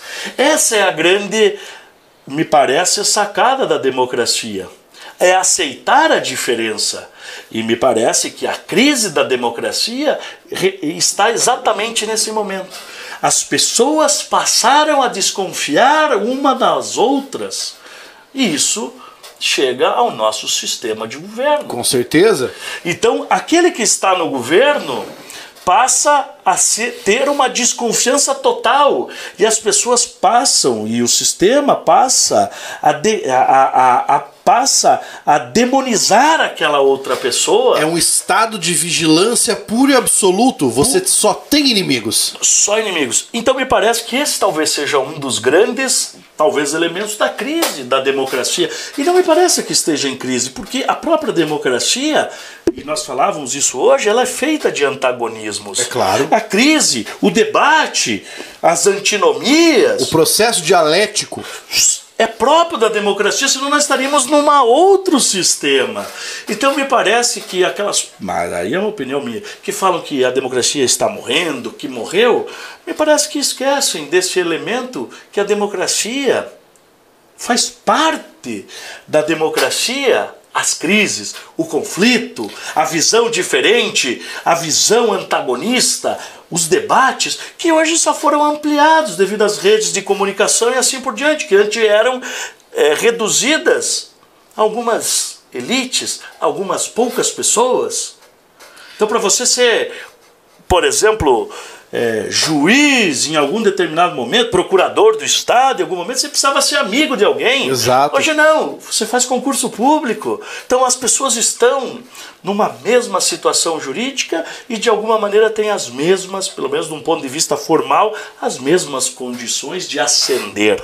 Isso é próprio da democracia. É, eu acredito que a democracia nunca esteve tão viva porque nós percebemos os seus efeitos na sociedade. Uhum. E hoje esses efeitos já são muito mais visíveis do que outrora. Então você aparece na rua e levanta um assunto X, alguém que se sente tocado por aquele assunto imediatamente vem e manifesta a sua opinião. Sim. Nas redes sociais, na rua, né? Eu acredito que a única a única questão aí da democracia seja o aspecto residual da democracia, que é, infelizmente, a formação de oligarquias. Né? A democracia permite a formação de oligarquias. Mas e se nós estivéssemos numa, num outro sistema? Segundo, que não fosse democracia. São poucas opções. Né? Monarquia, né? se a gente pensar no, no, numa monarquia. Nós teríamos as, das opções uhum. que, que há. Democracia, monarquia, outra que o Platão oferece seria aristocracia, mas aristocracia é utópica, Isso. né? Porque para ele você precisaria de uma formação de governantes que duraria no mínimo 50 anos. Né? Então já é. é. já é uma utopia. Mas de qualquer forma, eu acredito que não, não é possível, ou pelo menos no nosso atual estado de civilização, não seja possível pensar em uma forma alternativa à democracia. Uhum. Né? Uhum. Eu, evidentemente, sou contra a monarquia. Exato. É, mas eu, eu não consigo hoje uhum. pressupor uma forma alternativa à democracia. Perfeito. Também não vejo, não vejo outra alternativa é, do ponto de vista libertário das liberdades. Entendo que essas, essas oligarquias ou essa, esses, esses nichos, mas me parece que os outros sistemas conduzem a um sistema ainda maior de concentração. Sim, a monarquia conduz à tirania. Isso. O, isso está no texto, está na República do Platão. Ele mesmo dizia isso. A monarquia conduz à tirania. É, é. Mas também ele escrevia isso com um objetivo, que era defender a noção de aristocracia. Não, perfeito, né? perfeito. Que ao longo da história acabou modificando o seu sentido. Né? A aristocracia hoje é outra coisa. Na época dele era, um, era uma certa forma de governo com preparo. Né? Ó, mais uma pergunta do Éder. Vejo democracia como um sistema que alça ao topo os melhores para o bem de todos. Atenas foi épico exemplo. Essa dinâmica de livre concorrência requer liberdade. Sem liberdade, existe democracia? Olha lá. Não, bala, baita pergunta. Não, não existe sistema democrático. É, não existe sistema democrático sem liberdade. Claro, né, quando a gente fala em liberdade, eu volto àquela frase que eu falei anteriormente. Difícil de conceituar a liberdade? Muito difícil. Mas do ponto de vista factual, a gente sente quando não tem né, a liberdade. É, um governo ou governos que mantêm uma imprensa de alguma maneira livre. As pessoas podem falar né, sobre quase todos os assuntos. De alguma maneira, a imprensa então é livre. Existem eleições periódicas. É? O sistema, do ponto de vista, é, pelo menos aparente, não é fraudulento. As pessoas que nasceram como uma posição menor dentro de uma sociedade, pensando do ponto de vista é, é, estratificado. É, estratificado, pode ascender as mais altas castas da sociedade. Então, para mim, isso é liberdade. E claro, liberdade dentro de um sistema capitalista, dentro de um sistema democrático, às vezes a gente confunde ou pode atrelar a meritocracia. Exato. Exato. E aí tem essa, essa noção, mas são questões importantes. Mas não existe democracia sem liberdade, são, é uma simbiose. Né? Aqui são. Pegando um gancho na noção de liberdade nós estamos aqui quase que passando por uma noção kantiana de liberdade, porque o, o, a noção kantiana é quase um agnosticismo de liberdade. Afinal de contas, assim como o tempo e Deus, eu não, não, isso não é o professor Pablo falando, tá? Isso é uma citação kantiana. Liberdade, tempo e Deus são conceitos do qual, dos quais nós não, este, nós não temos experiência própria então você não consegue saber precisamente o que é. Veja, você não tem experiência de tempo. Se você tiver aí agora na, na tua sala, você não enxerga o tempo passar. Ah, não, mas eu posso olhar para o cronômetro, tudo bem. Você está vendo uma contagem, mas você não tem experiência física do tempo. O tempo não toca em você. Você tem indícios de que ele passou, mas o tempo é uma ficção. Né? Há controvérsias por causa da teoria do Stephen Hawking. Mas enfim, vamos adiante. Deus, você não tem experiência física de Deus. Deus não aparece no meio do, do, do céu e fala: Ei, rapaziada, salve, só para dizer que eu tô aqui. Não tem. Depende da crença, assim como liberdade. Você não tem experiência do que é ser livre. Você tem experiência do que é negarem algumas coisas para você. Uhum. E partindo do primeiro ponto de vista de definições da lógica, uma definição não pode ser negativa.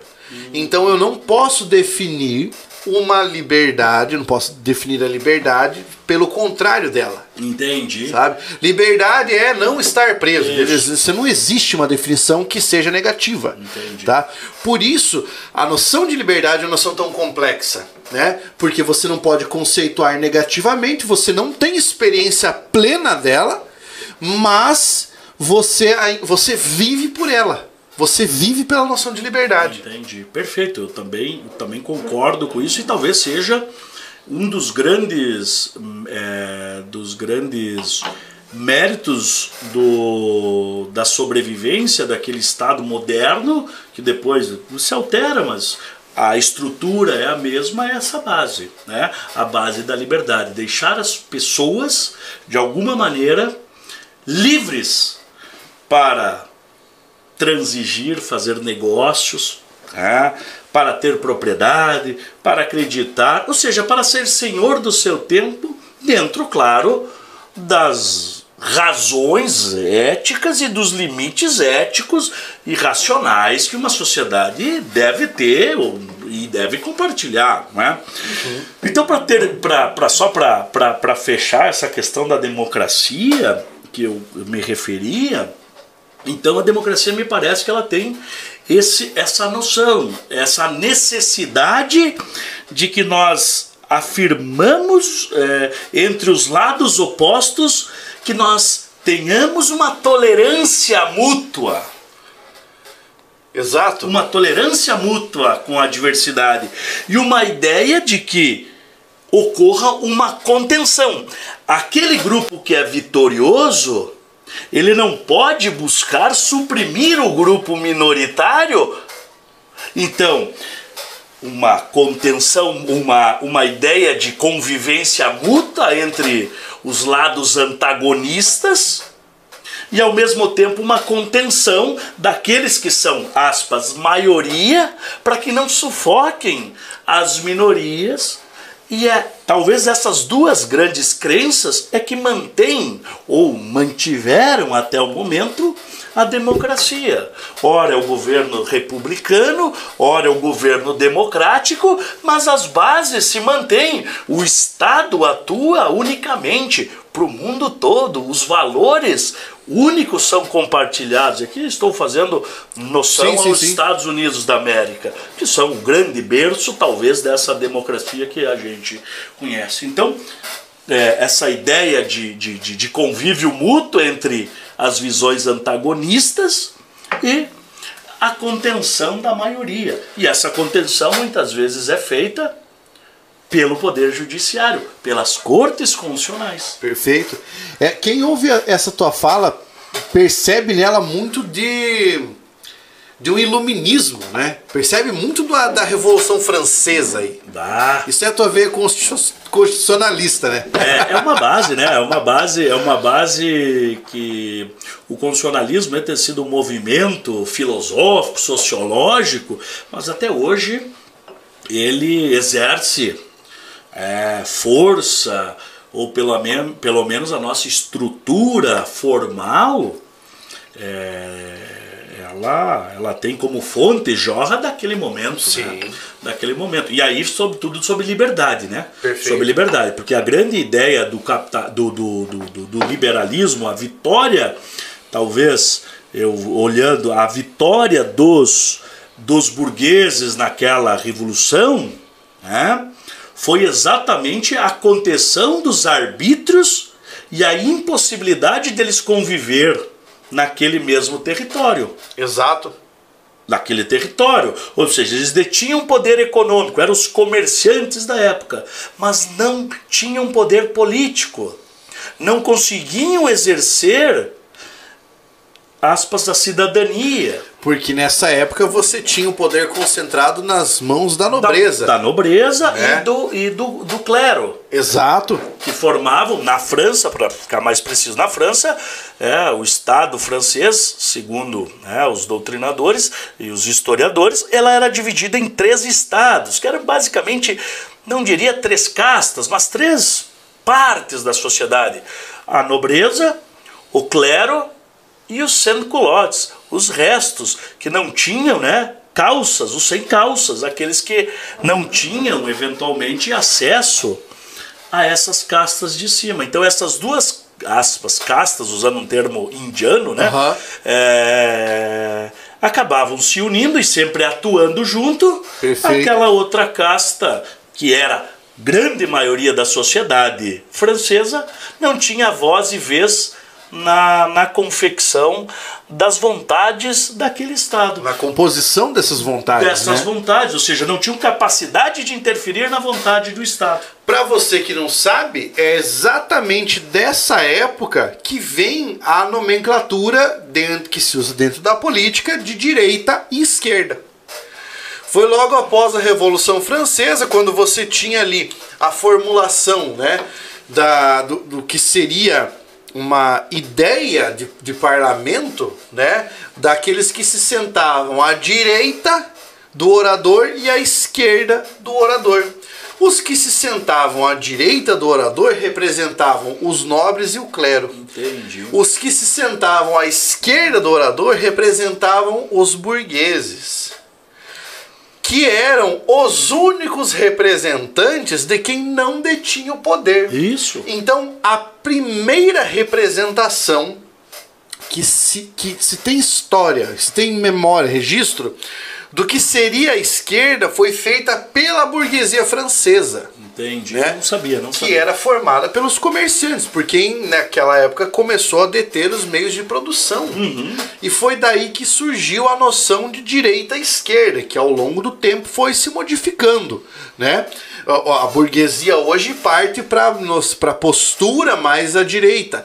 Mas naquela época, quem defendia o interesse dos pobres, porque estava sim, na mesma, entre sim, aspas, sim. casta, uhum. eram os burgueses. Sim, sim, exatamente. Eram os homens comuns. Os homens comuns. Que eram aqueles que não detinham privilégios legais na época. Aqueles que não detinham privilégio. E aí é, por isso da importância do iluminismo, por isso essa virada, né, essa virada, esses, esse, essa ideia Ela começa aí. Então, essas razões, esses grandes filósofos, pensadores, é, que nós podemos lembrar aqui de algum Jean-Jacques Rousseau, John Locke. Barão de Montesquieu, eles são um marco zero para essa história. É, existiam alguns, alguns pensamentos já anteriores a ele, mas é, são com esses Claro. que, que isso se, se, se Materializa, se né? materializa. Pergunta. É, nós tivemos nas- na última semana uma decisão bastante polêmica nos Estados Unidos em relação ao aborto. Aborto. que foi um estado, né, que pelo que eu percebi voltou atrás na legislação. Na tua visão em relação à, à noção do direito constitucional, como é que você viu essa decisão norte-americana? Porque lá parece que essa, É. essa, essa, Essa questão dec- é mais livre. É, ela é mais livre, né? O Estado, o- a ideia de federação é uma, uma ideia de uma federação mais pura, ou seja, os estados que compõem a federação eles detêm uma autonomia maior. E quando eu digo autonomia, quero dizer aqui autonomia legislativa. É quase que uma autodeterminação Isso, legislativa. então né? por isso que e até isso, isso isso é próprio da história americana, né? Como eles formaram uma confederação inicialmente, ou seja, eram 13 Colônias colônias, quase 13 países independentes com seus costumes e tal, que decidem livremente se unir. É? Então começa por ali, começa aí a história. É, então por isso que a gente vê que alguns estados da federação, por exemplo, falando em questão de, de, de liberação de drogas leves, alguns estados da federação norte-americana liberam o uso recreativo da cannabis, da maconha, outros não liberam, por causa dessa autonomia administ... é, dessa autonomia legislativa que lá é muito maior Sim. que aqui no Brasil. No Sim. Brasil, a Constituição, então, ela definiu quais são os assuntos que o Estado, a União e os municípios podem legislar, deixando quase que residual para o Estado e o município os assuntos.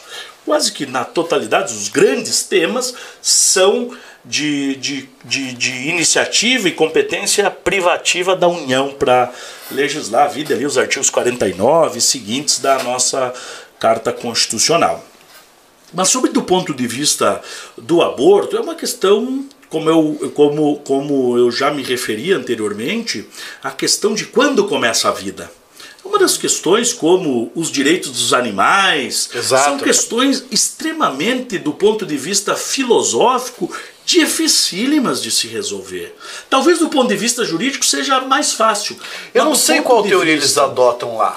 Concepcionista, natalista, não, não sei. eles até o, o presente momento vigorava, porque nos Estados Unidos nós falamos de common law, uma ideia que os precedentes, as decisões judiciais, especialmente da Suprema Corte, têm uma, uma perpetuação e uma vinculação bastante grande, muito maior do que no Brasil. Perfeito.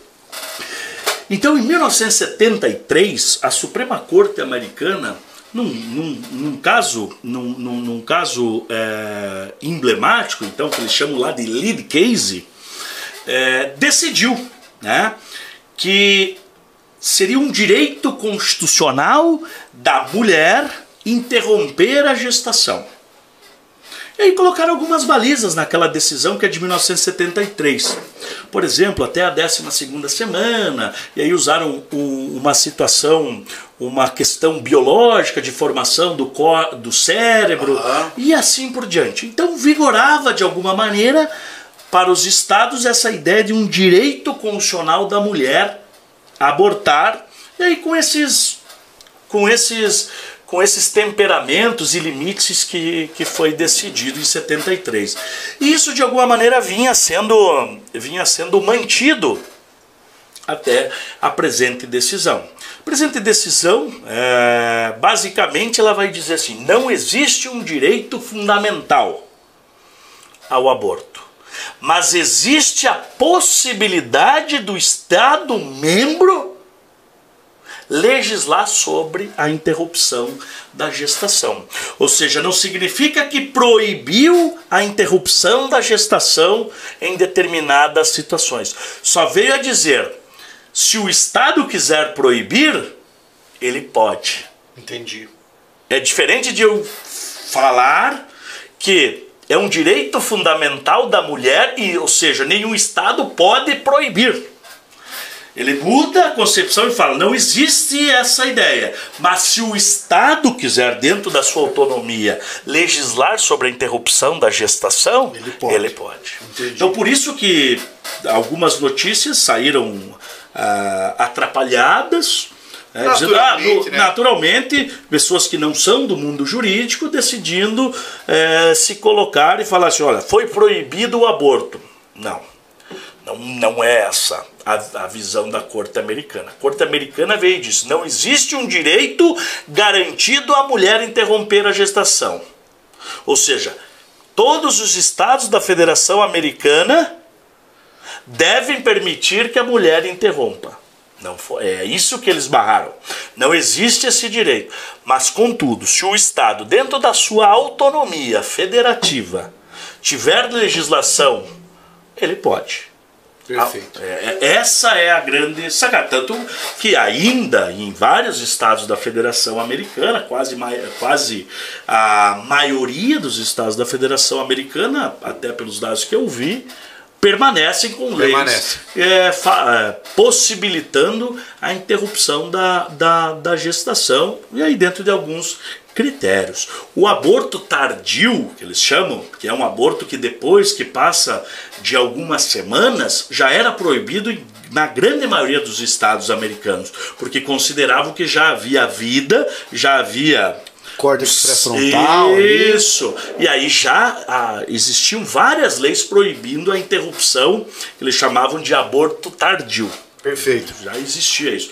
Mas a questão é muito mais é, aqui do ponto de vista é, Filosófico. filosófico e entre progressistas e não progressistas, conservadores. E ah, nós sabemos que a, a- a Suprema Corte norte-americana são no- nove é, justices, né? nove juízes, e, e agora, nesse momento, eles têm uma maioria conservadora. Sim. Então é naturalmente, isso faz própria, faz.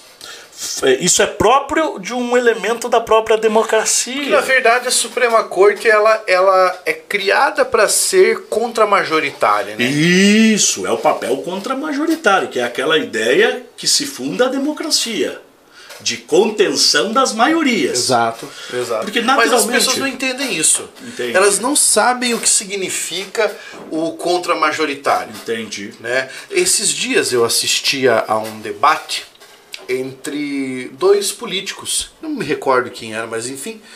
E eles falavam né, sobre STF, STJ e Suprema Corte, etc, etc. E aí alguém disse assim: Mas essas pessoas não receberam um voto. Como é que elas podem decidir isso? Graças a Deus que não receberam nenhum voto, na minha opinião. Exato. Porque, e aí a jornalista falou, ela acho que ela falou umas três vezes, assim, ela falou assim, mas fulano é porque essa corte ela é feita para ser contra-majoritária. Isso, perfeito. Essa é uma das grandes funções das cortes constitucionais, né? Para aquelas pessoas que, que não estudaram direito ou, ou ainda não chegaram nesse ponto, as cortes constitucionais é, são as Supremas Cortes. Na Alemanha foi criado logo após. é, logo após a Segunda Guerra Mundial, 1949, 1951 na Itália, na década de 70 na Espanha, Portugal. Nos Estados Unidos era era exceção da exceção, sempre tiveram, né, desde do início. Mas no mundo ocidental prevalecia a ideia francesa de que o parlamento tinha a última palavra em interpretação das leis e da Constituição. É a ideia da supremacia da soberania popular. Então eles são os representantes, eles teriam o direito de interpretar. Só que isso gera um problema. Na minha opinião, na minha concepção, gera um problema. É, que talvez é, os políticos, por precisarem de votos, nem sempre vão fazer aquilo que é o bem comum. Claro. O bem da maioria, porque o Estado não é formado apenas por pessoas que pensam igual a mim, igual a você, ou igual a todos nós. E todas essas pessoas devem, no mínimo, ter é, a consideração e assim por diante é, por essa maioria transitória que amanhã a maioria pode ser a minoria. Exatamente. Quem ganha a eleição hoje, uma corrente filosófica de pensamento econômico ou qualquer coisa do gênero, amanhã pode ser a minoria. Então é aquela ideia de contenção que eu falava da própria democracia. Então, por isso que o Estado atual é, ele é próprio, né? ele é próprio, não dá para pensar o Estado atual longe da democracia. Checks and balances, né? É isso, sistema dos, de freio isso, contrapeso. isso foi criado pelos, pelos, pelos, pelos ingleses já nessa ideia, naquela ideia, quem fala muito disso é o John Locke, né? já antes mesmo, 1600 e pouco, antes mesmo de, de, de, de Montesquieu, que é referido como o grande, é, o grande precursor ou o grande pai da, da tripartição de poderes ou da separação de poderes já existia na Itália, na Revolução Gloriosa que acontece antes, já existia esse modelo. Mas esse modelo, claro, foi aperfeiçoado, talvez, ou difundido né, por, por Montesquieu. Não podemos tirar nem um pouco, quem seria eu, diminuir Sim, o claro. Barão de Montesquieu nesse caso.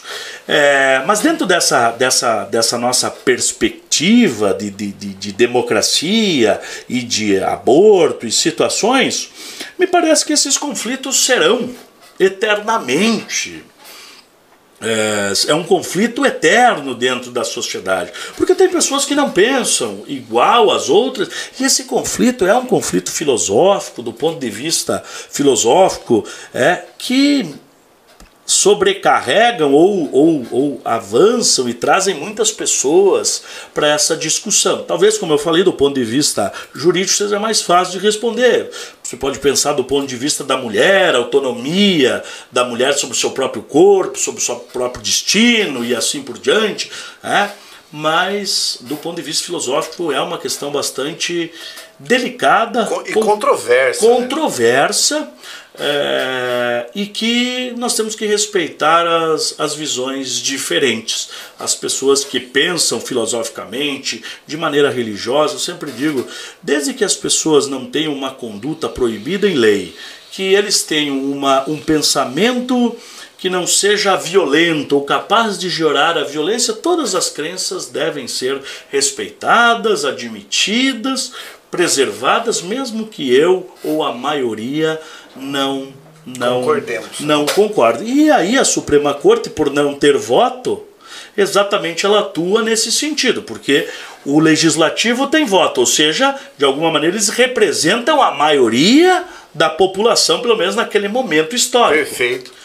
E o Supremo, exatamente, ou as cortes constitucionais, vão realizar esse, tra esse trabalho de muitas vezes segurar, que eu falava, conter essas maiorias transitórias em um determinado momento. Perfeito. Isso é, é possível de acontecer e, e, como eu falei, é normal das democracias. Sensacional. Agora nós vamos para um momento que é o, o que se chamava no teatro grego de Deus ex machina. Né? No momento Caraca. em que você tirava a figura divina da máquina e ela aparecia ali humana. Né? O que, que significa isso? Agora nós descemos o nível do debate para falar sobre coisas triviais, porque a gente já falou sobre filosofia há bastante tempo, É. tá? Então vamos falar sobre coisas objetivas e comuns, porque nós vamos chegando ao fim do nosso debate. E a primeira pergunta que eu vou te fazer é, eu já sei, né, mas a galera talvez não saiba, qual o seu time de coração? São Paulo Futebol Clube. Tricolor paulista. Não estamos bem, mas como o próprio nosso, como o próprio hino do São Paulo diz, as glórias são do passado. Hoje estamos vivendo só do passado. Sua comida predileta? Já foi churrasco. Talvez hoje não seja. É, talvez hoje não seja. Passei por uma readaptação, reorganização alimentar e percebi que o churrasco ou a carne vermelha começou a não me fazer falta. Não, não que eu não que eu eliminei as carnes, não, longe disso. Comi, tinha que comer peixe todos os dias, mas aprendi outros sabores.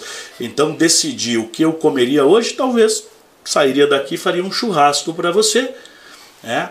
Mas se é a minha comida preferida, hoje eu coloco em xeque. Começo a gostar de outras coisas, com molho, um belo peixe, bons legumes.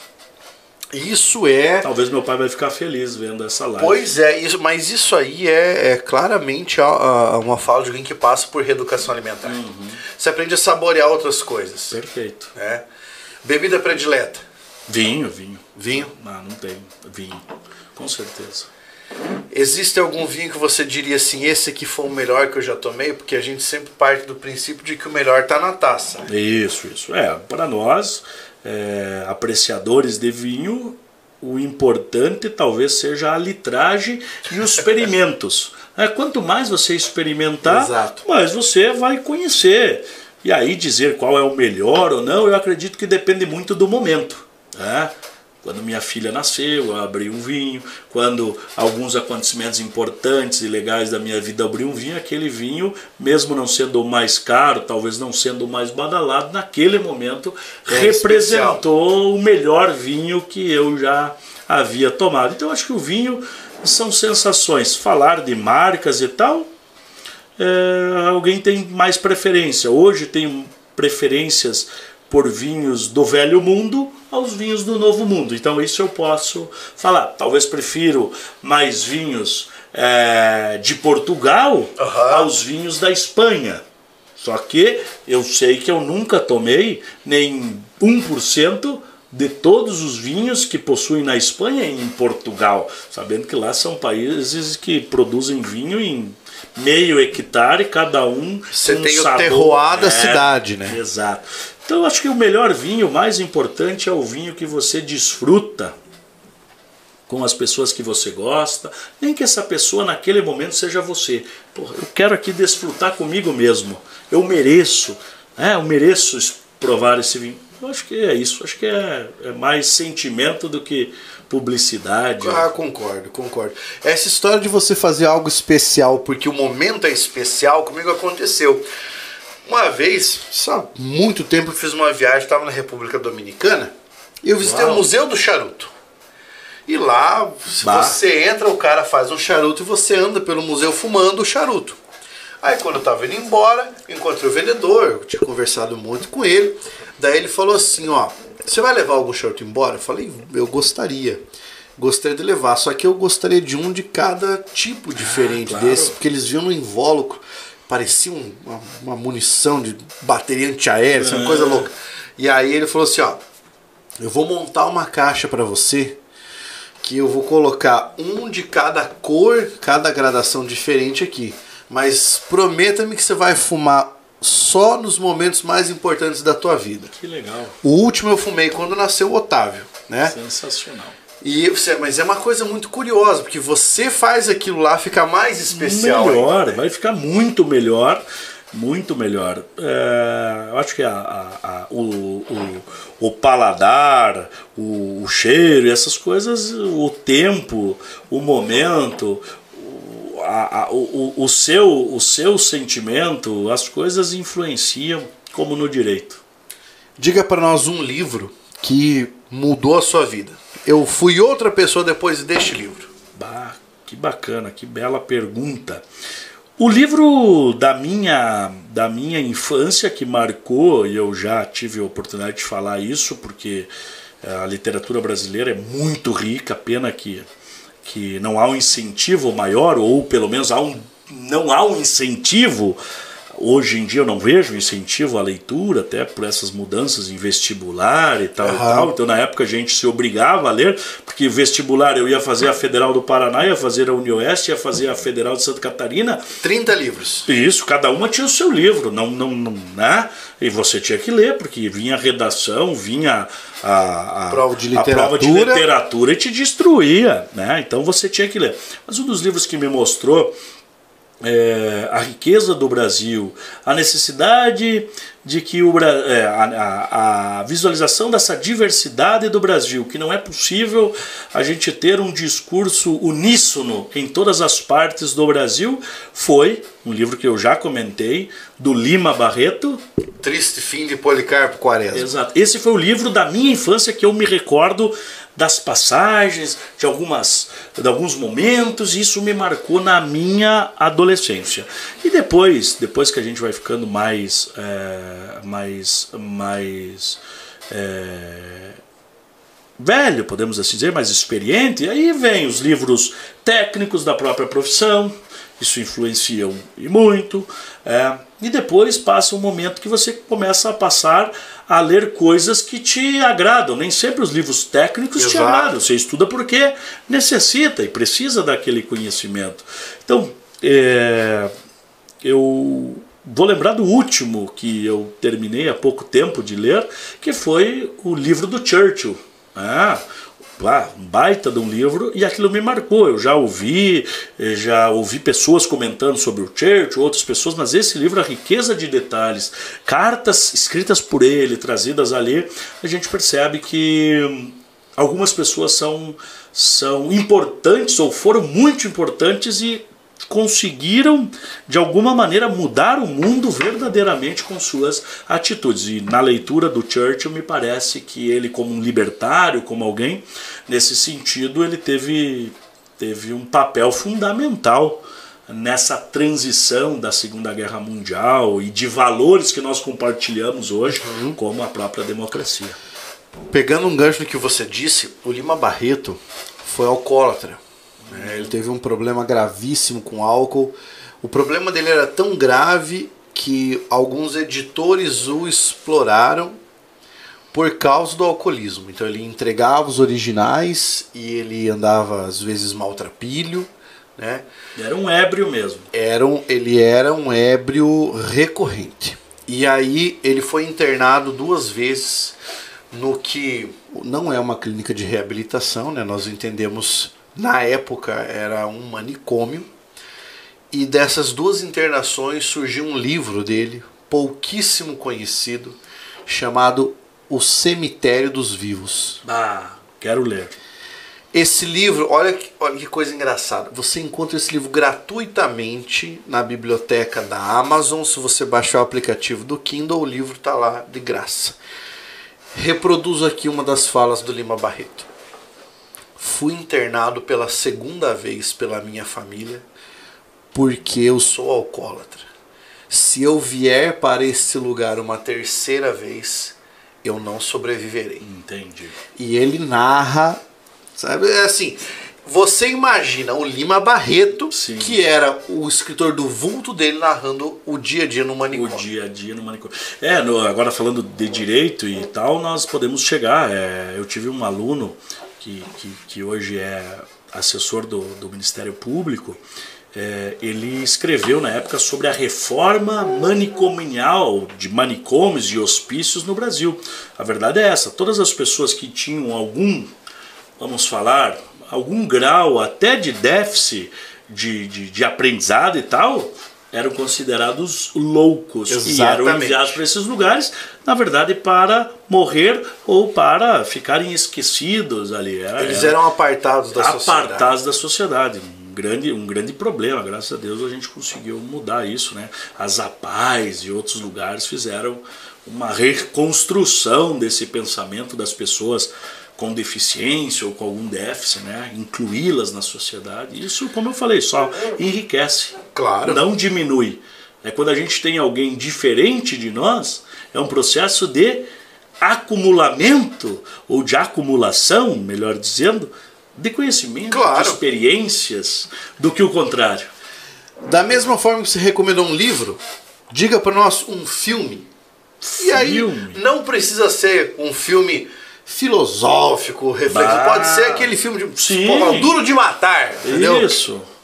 Uau, eu, eu adoro, adoro filmes, mas as minhas, as minhas recomendações de filmes são normalmente as recomendações ou envolvendo guerra, adoro as guerras, adoro. Por exemplo, um filme que me marcou muito foi aquele filme Até o Último Homem, acredito que todo mundo é, teve a oportunidade de ver da Primeira Guerra, que um, ou, é, ou Segunda Guerra, que o camarada hum, era um, uma pessoa que, que por convicção religiosa e filosófica não pegava em armas. E mesmo assim ele tinha que ir para a guerra por uma obrigação legal. E aí, durante a sua formação ali, acadêmica, militar, ele tinha esse. E aí até que os caras mandaram ele. E ele mesmo assim não pegou. E ele salvou muitas pessoas que morreram, que, que morreram ou estavam feridas, ele levou para ah, os cuidados médicos e assim por diante. Então ali aquilo retrata que, que, que nem sempre você vai fazer aquilo que você quer Exato. Mas o certo sempre é certo e o errado é sempre errado. Né? Alguma série que você tenha assistido e tenha dito, essa série é muito boa? Da, uma das últimas séries que, que, que, eu vi foi uma coisa que eu fui chamado a chamar, porque todo mundo falou dessa série. Eu acho que eu era a única pessoa que não assistiu no mundo contemporâneo, que foi a Batalha dos Tronos. Ah, Guerra. É, é. Game of Thrones. Isso, eu assisti agora, foi uma das últimas, um filme um, um, é, bastante interessante do ponto de vista do ponto de vista é, de, de, de, de vestimentas, figurismo e tal. A fotografia Isso, da série, muito né? Muito linda. Então não sei se eu recomendaria, mas foi um dos filmes que eu assisti. Mas falando de Segunda Guerra Mundial, teve um, uma série que foi feita ou pela HBO ou pela Paramount, não me recordo, que, que eu adorei do ponto de vista das, da, da Segunda Guerra Mundial, que foi é, ba, é, Inimigos de Guerra. Uhum. É, tem lá, foi no começo de 2000 ali, fantástico. Fantástico do ponto de vista ético, do ponto de vista histórico, do ponto de vista. Olha o comentário que a Simone deixou para nós. Neste tema, recomendo o livro da Daniela Arbex, O Holocausto Brasileiro, que retrata essa situação Olha dos manicômios. Só, que legal. Esse é um livro belíssimo, eu tenho esse livro em casa. E fazendo um paralelo com esse livro, eu ajudo com mais uma recomendação, Simone, que é o filme Bicho de Sete Cabeças. É um filme brasileiro? Filme brasileiro. O filme que, em que projetou no cinema o Rodrigo Santoro. Ah, Rodrigo Santoro. Olha que legal. Olha, Simone, lembra que eu te falei? Promotora, uhum. alguém que tem essa sensibilidade, recomendando um livro sobre essa, essa questão da situação dos manicômios. E teu estilo de música predileto? Ah, eu não, não sou um. Eu sou eclético para jogar em todos os campos, né? Uhum.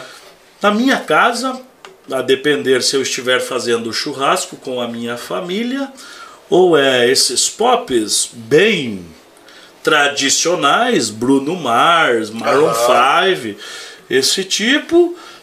E aí, depender dos amigos, um rock leve, nada de coisa pesada o mais pesado que, que, que, talvez toque lá seja um Pink Floyd, uma Metal, mas aquelas músicas mas fica tradicionais. No, no Creedence, né? Isso, você não é, você não é, eu, eu adorava, uma das bandas que, que, que, que eu adorava e adoro, né, mas eu acho que ela não existe mais, é Red, Red, Red Hot Chili Peppers. Existe. Então esse sempre toca na, lá em casa. Existe e lançou disco novo. Olha que bacana. Lançou disco novo porque o John Frusciante voltou pra banda, diga-se ah, de passagem. Olha só, então não sabia. Foo Fighters, essas coisas que marcaram a minha década de 90 ali. Gente, perfeito, gente. Perfeito. Claro, eu revisito essas pessoas da década de 70, tive fases de blues que eu ouvia.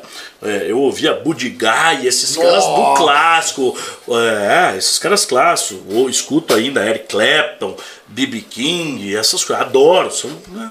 Mas tenho ouvido com menos, com menos, menos não existe, né? Com uma menor, com uma menor intensidade que em outro momento. Eu só ouvi, ah, eu escuto sertanejo, naturalmente, é, é, fandango gaúcho, não tenho problema e nem discriminação. O importante é estar bem, com, principalmente com os amigos. Para quem gosta de blues, vai aqui a recomendação Buddy Rich.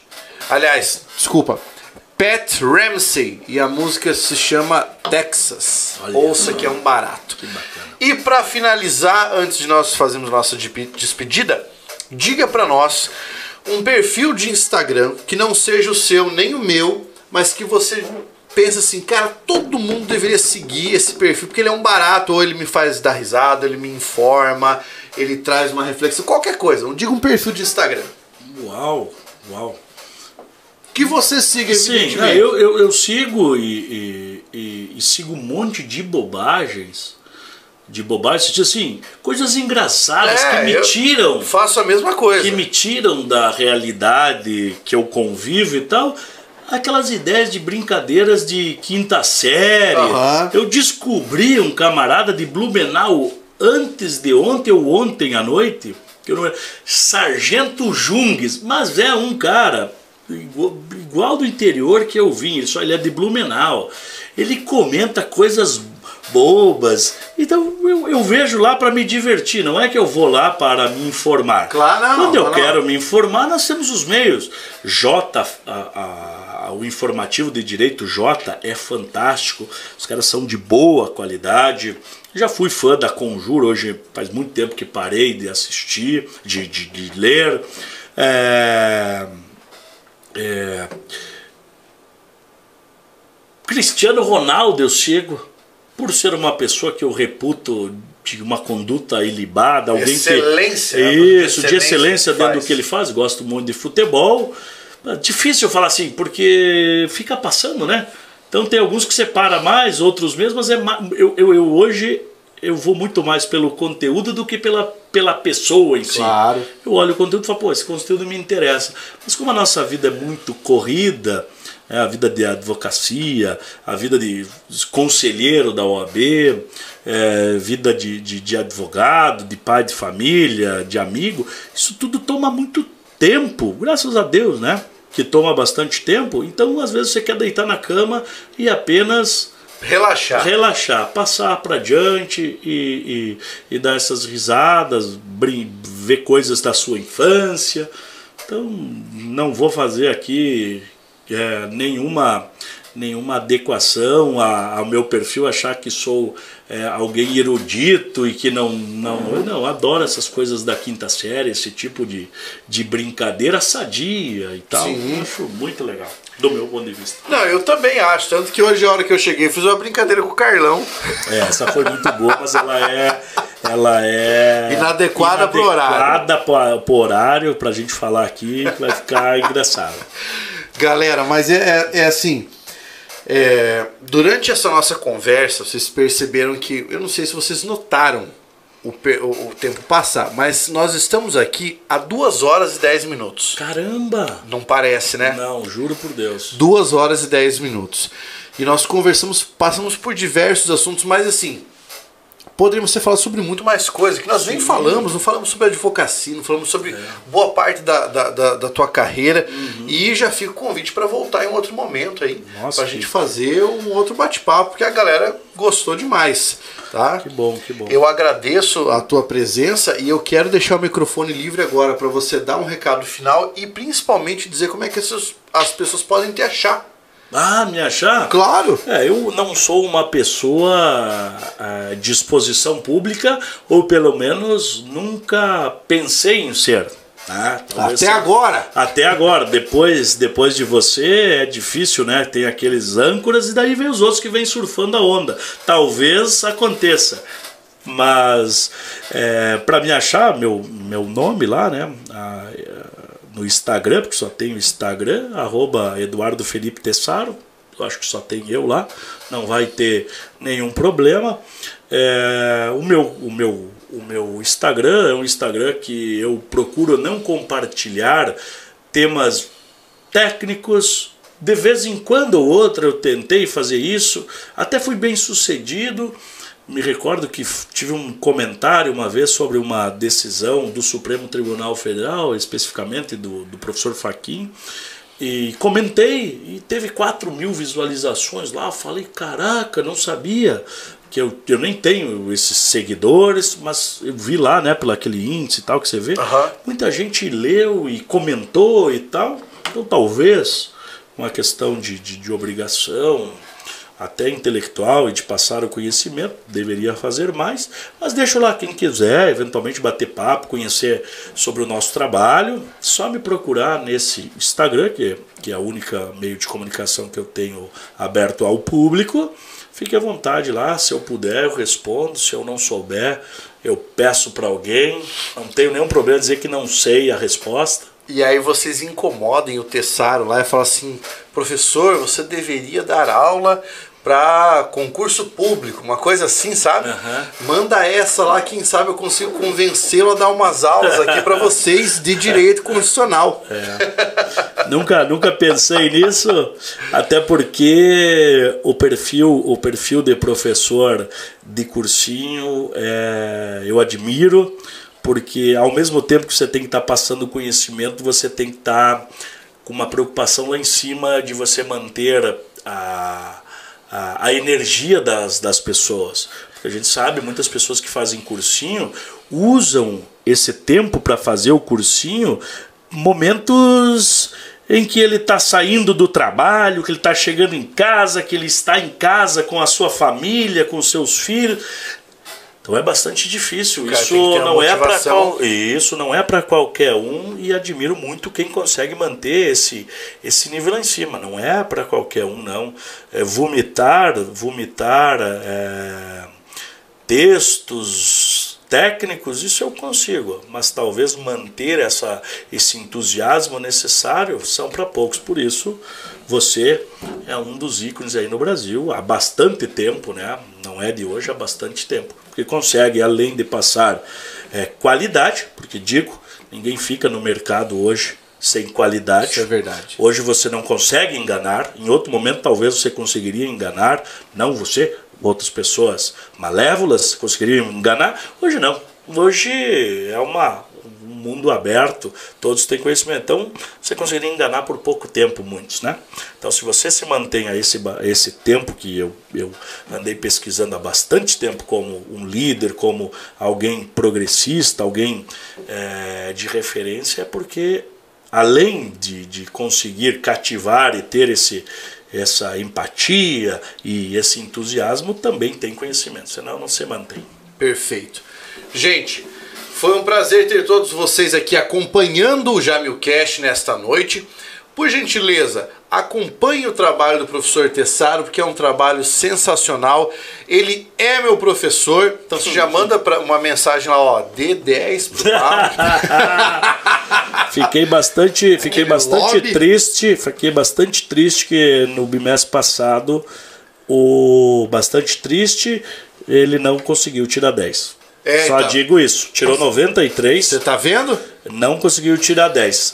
Talvez seja aquela frase da minha professora, que lembrei o nome, professora Roseli Schaefer, que falava que aluno deveria receber 8, professor no máximo 9 e 10 só Deus. Você tá vendo? Como eu não cheguei ainda a esse ponto, né? o Éder falou que foi muito interessante acompanhar Obrigado. a conversa e agradeceu, o Walter Duarte também. Lembrando que o Jamilcast acontece todas as quartas-feiras a partir das 19 horas, certo? Deixem aí um like, deixem também o façam a inscrição, compartilhem o vídeo porque assim vocês ajudam mais pessoas a chegarem até esse conteúdo que é um conteúdo de excelência, uma curadoria feita especialmente para vocês. Professor, muito obrigado, obrigado. pela presença obrigado. e até uma próxima. Grande abraço. Força guerreiros.